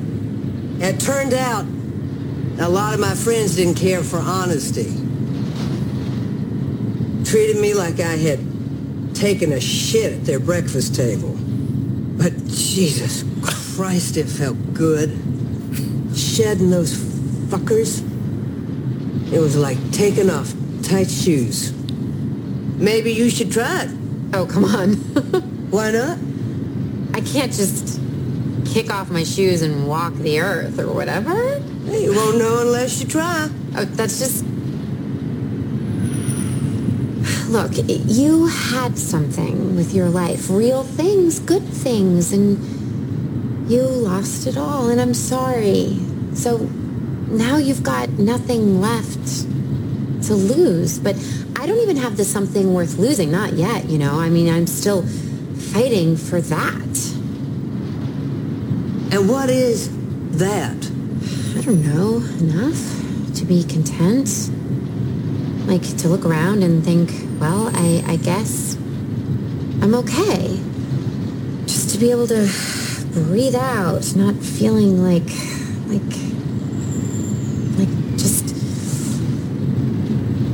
And and that is way off. Like way, way off. And until I get there, I have to play the numbers game. You know, we all do. That's what we're in. That's how the fucking world works. Look, maybe you don't remember. You know, you're just too old to get it. I do not mean that how it sounds. Don't worry. I'm not voting you down. Een soort therapiesessie even, hè? ook voor het publiek. Dat is ook wel echt een, echt een troop, bijna een cliché hè? In, in dystopische fictie. In heel veel fictie, de buitenmaatschappelijke gekkie die, eh, die eigenlijk de wijsheid bezit. De wilde in Brave New World. Ja. Barbaar. Ja. De enige die boeken leest. Ja. Ja. De enige beschaafde is, is, wordt als niet beschaafd beschouwd. Ja. Maar die zegt de waarheid. Ja, En de sterk. profetische zwerver in Watchmen. Eh, de, dit, dit is ook echt een soort, wel een soort zwerverfiguur. Ja. Eh, de, e- de enige echt sympathieke in de, in de hele aflevering. Zeker, ja. ja. En het is ook wel grappig dat, dat de hoofdpersoon dus haar de woorden in de mond laat leggen dat de vrachtwagenchauffeur dat dat een echt persoon is. Zo, hè? Dus ze zegt, eh, you seem so, en dan vult de vrachtwagenchauffeur vult aan real zo, en dat Ja. er is het dan mee eens of zo. Normal. Normal, Oh, no- dat is het woord, normal, ja, precies. Maar wat zij wil, ze spreekt hier haar, uiteindelijk haar diepste wens uit, is ook gewoon Ja. gelukkig zijn. precies. Dus erbij horen. Ja. En dit is maar een middel. I play the numbers game, zegt ze. Ja, maar het, omdat het, maar het is dan zo eh, vaag wat ze dan precies moet doen. Ja, je moet een hoog nummer krijgen en dan kun je blij zijn of zo. Ja. Je verwacht, ja, wat, wat, eh, want zij heeft ook een broer, toch, de hoofdpersoon? Maar die zal eerst naar huis wonen, maar geen dan eruit gaat of zo.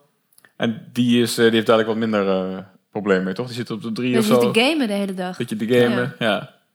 Ja. Dus die is wel happy. Ja, ik- maar je lijkt je er dus een beetje aan te kunnen onttrekken in die wereld. En kennelijk je ook wel leven als je vrachtwagenchauffeur wil zijn of zo. Ja. Dus ja, goed, ik vond het dus fijn om te zien, want ik dacht, oké, je kunt in, in die wereld, want we zagen dus maar een klein stukje van die wereld, wat jij net Ja. ook paar keer zei, niet een hele uitge, uitgeflashte wereld. Maar we zien hier aan dus dat er dus naast de numbers game en de mensen die in Amsterdam-Zuid wonen, zeg maar, in de, in de hoge, in de high-rises, zeg maar, dat je ook een ander leven kan kiezen binnen die wereld. Dat dat nog wel bestaat of zo. Dus waar is dan de utopie? Ja, ja de wereld waar zij naar, haar utopie is, is dat paradijs waar ze heen op weg is. En, en dat huis wat ze wil kopen, wat je alleen maar kan kopen als je een 4 4.6 bent, volgens mij. Ja, Eh, Dan krijg je korting. Ja, ja, het is echt, te, te, te ziek voor woorden, zeg maar. Maar tegelijkertijd, voor de kijker is misschien die, die vrachtwagenchauffeurs ook wel weer de ideale wereld waarin iedereen oprecht is. Maar aan dat, aan de andere kant is dat een wereld waarin je eh, iedereen maar uitscheldt als je daar zin in hebt. eh, een fles whisky achter het stuur hebt liggen. Ja, ja, misschien ook weer niet helemaal of zo. Dat is, ja. Het, het is heel ingewikkeld. Dat, ja. Kijk, het, het, het gaat er eh, voor de- deze serie, of deze aflevering van de serie gaat ook over wat- vinden we normaal. En, en ehm, sorry voor de ACW'ers, maar eh, de- denkend aan, aan, aan onder andere het werk van Foucault. Ehm, wat, wat normaal is, welke normen worden gesteld, hebben, eh, bepaalt heel veel dingen die wij ook normaal vinden. En die normen die hebben te maken met, met, met machtsstructuren, met hoe onze samenleving in elkaar zit. En we zijn ons gewoon van heel veel van dat soort dingen niet bewust. En op het moment dat dingen aan, aan het veranderen zijn, of moment dat dingen nog relatief nieuw zijn, zoals social media, ben je er bewuster van dat dat stuurt hoe mensen leven en werken. En je ziet andere mensen die hun leven inrichten voor, volgens socia- social media. De, de poezenplaatjes op, eh, eh, op, volgens mij is dat Twitter of Instagram, ik weet het niet precies. Poezenplaatjes overal. Ja, oké, ja. Eh, maar, maar waar iedereen achter elkaar aanloopt. En je denkt, ja, maar vroeger deden we dat nog niet. Of misschien als je wat jonger bent, denk je, nou, ik, ik deed vroeger ook. Maar ik weet dat er een wereld was, mogelijk is, waarin dat niet gebeurt. Eh, maar er zijn natuurlijk allerlei andere normen waar we ons niet zo bewust van zijn, die ook uitsluiten. Eh, omdat het niet normaal of ja, op een bepaalde manier deviant gedrag is. Of zo. En, en dit vergroot dat uit door iets wat we normaal zijn gaan vinden in het extreme te trekken, zodat we het niet meer normaal vinden. Ja, ja gek dat. En dat je de, eigenlijk onze bestaande fatsoensgrenzen moet sch- overschrijden om normaal te zijn zoals die truckchauffeur. Grappig. Zo. Het lijkt wel een beetje filosofie, waar je gewoon je positie tot in het extreme doordenkt. Kijk, hoe consistent zijn we nou eigenlijk? En dan denk je van, goh, Ja. dat zou het wel willen, ja. Nou, literatuur is toch een soort filosofie. Ja, ja. ja, er zijn filosofen die denken dat uh, literatuur filosofie is. Ja, precies. Ja. ja. Daar begin ik wel wat voor te voelen nu, moet ik zeggen. Ja, ja, ja. Het, i- we hebben nog tien minuten. En we hebben nog twee fragmenten. Misschien is dat een beetje veel. Beetje 10 veel, denk ik. Ja, want ik, eigenlijk die San Junipero, dat vind Ja, ik zelf ook een mooie einde. aflevering. Ja, precies, ja. Ehm, is er iemand die nu nog iets toe te voegen heeft? Of zeggen we van... I- ik- daarbij meen ik niet... eh, don't downvote me nou, hè. Maar, eh, zeg maar eh, anders springen we naar het laatste fragment. Want dat is iets waar ik misschien ook wel wat over zou willen spreken. Want, ja, dat was een hele mooie aflevering, vond ik dus. Daar nog één. Daar is... Oh ja, ja. Dat was even op jouw vraag wat de utopie van die wereld waar zij in leeft dan was. Dat is volgens mij eh, het, dat zij... Op het moment dat zij de truckchauffeur tegenkomt, gaat zij kijken of er dingen in haar feed staan waarom, wat verklaart waarom zij zo laag is. Dus of zij die wel kan vertrouwen. Dus in principe is dat toch de, ehm, de eerste stap. En waar ik ook denk dat zo'n soort wereld bij begint, is dat je iemand tegenkomt en dat je meteen weet, die kan ik wel vertrouwen. Dat is oké. Transparantie zegt- eigenlijk, Ja, als ja. die zegt, loop, eh, loop je even, kom even mee naar binnen, dan, krijg- dan krijg je dan dat kopje suiker, dat je dan kijkt, als een 4,5, daar komt goed. Weet je, en dat, dus dat, dat, eh, en dat vind ik ook de kracht van die serie. Het pakt een, een dingetje aan, een probleempje, probleempje of een probleem aan. eh, en trekt de oplossing daarvan eh, trekt die door. Dus dat heb je in één aflevering, ehm eh, Man with Fire of Man on Fire, is dat derde seizoen. eh, gaat over de. eh, een oplossing. Against Fire is het. Ah, ja, Ja. Man Against Fire. Ja. Dat, die, eh, dat soldaten zoveel terugkomen met psychische problemen. en dat is dan volgens de mensen die de oplossing hebben bedacht. Omdat zij echte mensen moesten doodschieten. Dus dan maken ze iets waardoor de soldaat zijn tegenstander niet meer ziet als echte mensen. Dus op die manier is dat dan. Het is een oplossing voor een daadwerkelijk probleem. Maar op het moment dat je het doortrekt en dan bedenkt wie er achter de knopjes zit. Dan wordt het een dystopie en dan wordt het eng. Want dan verlies je zelf de controle. Goede Ja. analyse. Ja. Ja, daar waar het je actief ontmenselijkt. Eh, Dat is in die aflevering inderdaad heel goed zichtbaar. Die mensen worden letterlijk tot beesten eh, gemorfd in die, in die VR waar die soldaten in zitten. Ja, ja heel, heel smerig inderdaad, ja. ja.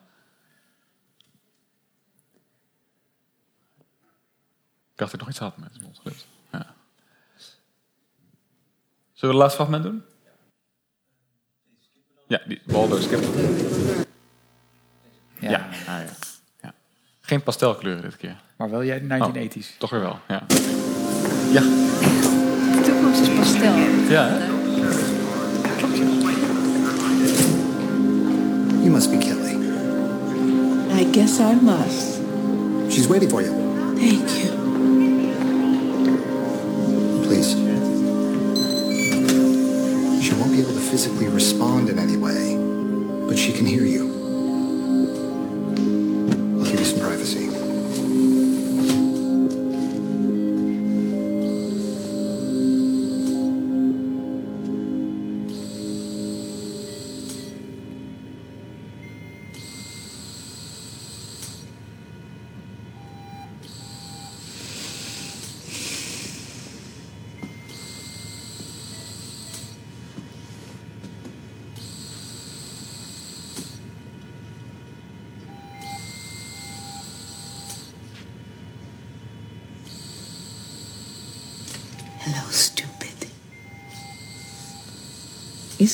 See you.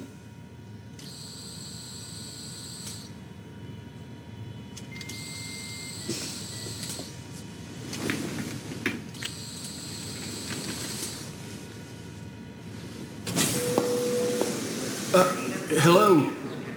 Excuse me. Is it Kelly? It is. I'm Greg. You're Greg? Holy shit. You know, I think it's great that you came down here in person before she passes over. Even her folks don't come visit no more, so. She's passing over? When? Let's go grab a coffee. Okay. So, she didn't tell you. No, she did not. Said she was just visiting. Uh, more like sampling the trial version. Um, I mean, I've only known her oh, past three years. We talk on the com box. she told you how she ended up quadriplegic and how long she's been that way? One night, she's 21, comes out to her folks. They're a little uptight about it, you might say. Tell her they don't want a gay daughter, it's not natural, and so forth. They fight. She gets in her car, runs it off the road. Boom. When she was 21? Mm-hmm. More than 40 years back. It's been her whole lifetime, basically. So the whole San Junipero system has been a big deal for her. I mean, the biggest deal. Of course, now, until she passes over, goes permanent, she's on the five-hour weekly limit. I guess you're the same. They ration it out. They don't trust us with more. They say you go crazy if you have too much. You don't leave your seat. You disassociate body from mind. Like that doesn't happen in every senior home already. the system's there for therapeutic reasons. Immersive nostalgia therapy. Plunge you into a world of memories. Helps with Alzheimer's. That's what they say. Well, small mercies. So, this marriage. State's got a triple lockdown on euthanasia cases. You gotta have a sign off from the doc, the patient, a family member. It's to stop folks from passing over just because they prefer San Junipero flat out. Anyhow, Yorkie's family, they're big time religious. And they will not sign. But a spouse can override that. Hence the wedding bells. You got it. We got a pastor coming tomorrow AM, and then she's scheduled to pass tomorrow afternoon. Scheduled to pass. Let's just call it dying. If you can call it dying, Hmm. Upload it to the cloud. Sounds like heaven. I guess. You gonna wear a suit? the ceremony's on my coffee break. I, I never married, so I just figured, you know, what's a harm? You're a good man. It's the least I could do, right? Think you could hook us up to the system now? Just for a little while. Before she passes. You can still see her afterwards. I mean, then she's no limit. She's full, fat, permanent San Juniperan. I know, but can you? Seriously, it is so tight here that they monitor everything. I every... only want a moment.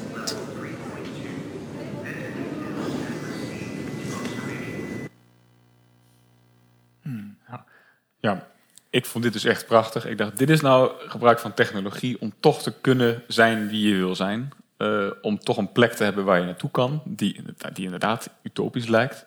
Eh, een manier voor technologie om je zelfbeschikking terug te pakken. En de zelfbeschikking is ook een overduidelijk thema hier. Sorry, een overduidelijk thema eh, als het om euthanasie gaat hier in dit, in dit geval, zeg maar. Mhm. Maar het is ook weer niet zo eenduidig positief. Want als je erover na gaat denken, en dat vind ik zo briljant aan deze aflevering, die doet wat grote literatuur met dat thema ook doet over herinnering en, en nostalgie en al die dingen dat je je afvraagt, wil je in je herinnering leven? Eh ze zegt terecht, mensen met dementie die doen dat eigenlijk al. Hè? Die, die duiken in een pool van herinneringen. Maar als je erover na gaat denken, is dat toch ook eng. En het, het, zit hier, het, het zit juist hier heel erg op het randje van... Het is aantrekkelijk, maar ook doodeng. Ja, ja. Om, om voor, de, of voor de eeuwigheid daarin in de jaren tachtig Nou, gegooid ja. te worden. Oké, maar dat bedoel, het is niet zo dat je geen keuze hebt, dat je daar vast zit. Als je daar zegt, ik heb er genoeg van, kun je ook op stop drukken. En dan stopt het echt. Hè, dus ik- vond het alleen maar fantastisch, maar mijn vriendin had precies wat jij had. Ja, dat is eng en eh, dat moet je toch niet willen of zo. Ja. Eh, hoe is de zaal verdeeld? Jij hebt daar een, een vraag, zie ik. Oh, jij hebt ook de microfoon al. Ja, let's go. Holding on to it. Ja. Ja, een hele kleine opmerking, maar ik vond het wel interessant. En wat jij zei, dat je eindelijk kunt zijn wat je wil en zo. Dat ze vragen van, are you Kelly? En zij, of you must be Kelly. En zij zegt, I guess I must. En ze doen heel veel kleine taaldingetjes in deze aflevering met dat passing over en zo. Mhm. En ik heb het gevoel dat dat I guess I must ook eigenlijk samenvat wat het over gaat. Van ze moet die persoon zijn, maar in dat Johnny Perro hoeft ze dat niet. Daar kun je gewoon Ah. Ja, ja. allerlei dingen zijn. Dus ik vond dat wel een interessant antwoord. ja. Wie, wie, wie van jullie zou in San Junipero willen wonen? Permanent. Ik het best namelijk. Ja. Laten we wel eh, als het leven hier niet zo aantrekkelijk meer is dan. Ik zou niet zeggen, nou nu er is hier vast nog wel van wat te doen. Maar eh, het is zometeen een biertje in het cultuurcafé trouwens. Niet vergeten, direct aansluitend. Ehm, maar ja, zo'n optie om te zeggen van nou, ik, ik ben hier gehandicapt of zo. Of ik, ik kan hier niks meer. Er zijn, ik ben een locked-in patiënt. En voor dat soort mensen. Of nou ja, hè, niet zo van oh, ik ben homo en mijn ouders accepteren het niet. Dus ik ga maar, ik vlucht maar een virtuele wereld in. Dat, dat, zo snel zou ik het niet zeggen of Nee. zo. Hè, maar ja, ik vind Maar toch is de ideale wereld is een, is een heel nostalgische wereld.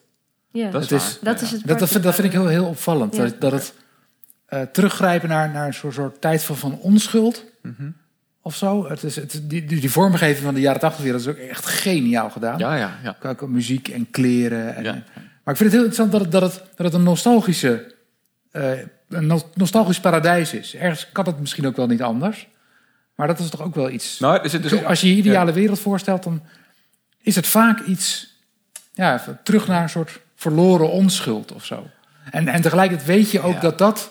Dat is wat nostalgie natuurlijk is. Hè? Ik bedoel, letterlijk heimwee, maar het is, het is eh, verlangen naar een verloren jeugd. Dus het is, niet, het is geen, geen ruimtelijke pijn, want heimwee, dan kun je naar huis gaan. Maar als je verlangt naar je jeugd, kun je nooit overwinnen.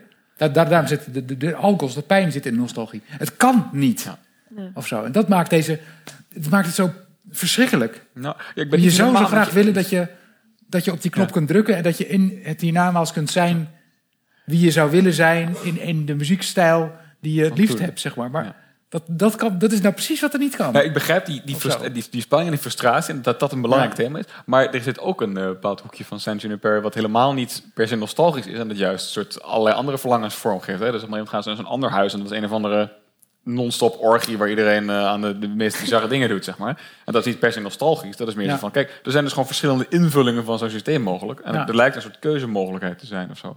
Ja. Dus ja, het klopt. Dus Mhm. mensen die die pijn van nostalgie hebben... kunnen naar zo'n wereld gaan. Ja. Maar misschien dat er ook wel andere vormen van dit, zo'n systeem mogelijk zijn... die juist niet, eh, die allemaal pastelkleurig zijn... in plaats van de jaren tachtig, Ja. zeg maar. Daar een... eh, aflevering nog wat... Hij gaat aan. Bij deze aflevering nog wel het meest eh, af. Want je zegt, ik zou daar wel in willen wonen.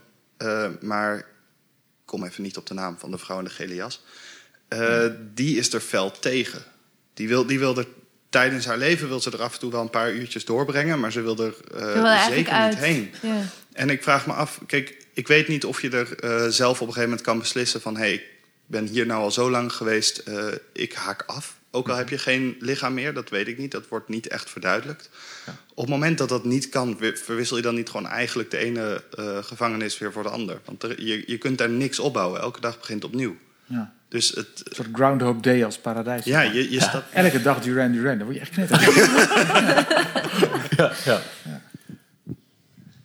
Als je daar niet weg kan, als je niet zelf kan kiezen daar om te stoppen, dan zou ik inderdaad wel twee keer nadenken voordat ik erin ging. Ja. Nee, maar ik denk juist dat zelfbeschikking zo'n belangrijk thema in de aflevering is. En ik, wat ik had, ik heb natuurlijk geen eh, clip bij nu, maar ik dacht dat je wel ook eruit kon stappen als je daar geen zin meer in had of zo. Maar dat weet ik niet helemaal zeker, inderdaad. Nee. Je hebt in ieder geval verschillende tijden. Want op gegeven moment is de vraag van... heb je, heb je Kenny gezien? Vraagt ze dan als, als die... eh, eh, hoe heet ze nou? Ehm, Die nu in coma ligt. Als je er terugkomt. Ja, ze, ze is hier wel geweest in 1986, in 1991. Dus waarschijnlijk kun je ook gewoon uit een soort menu klikken. Dan waar heb ik zin in? Nirvana. Nou, op. Of Ja, zo. Ja. Gabbers, ja. ja.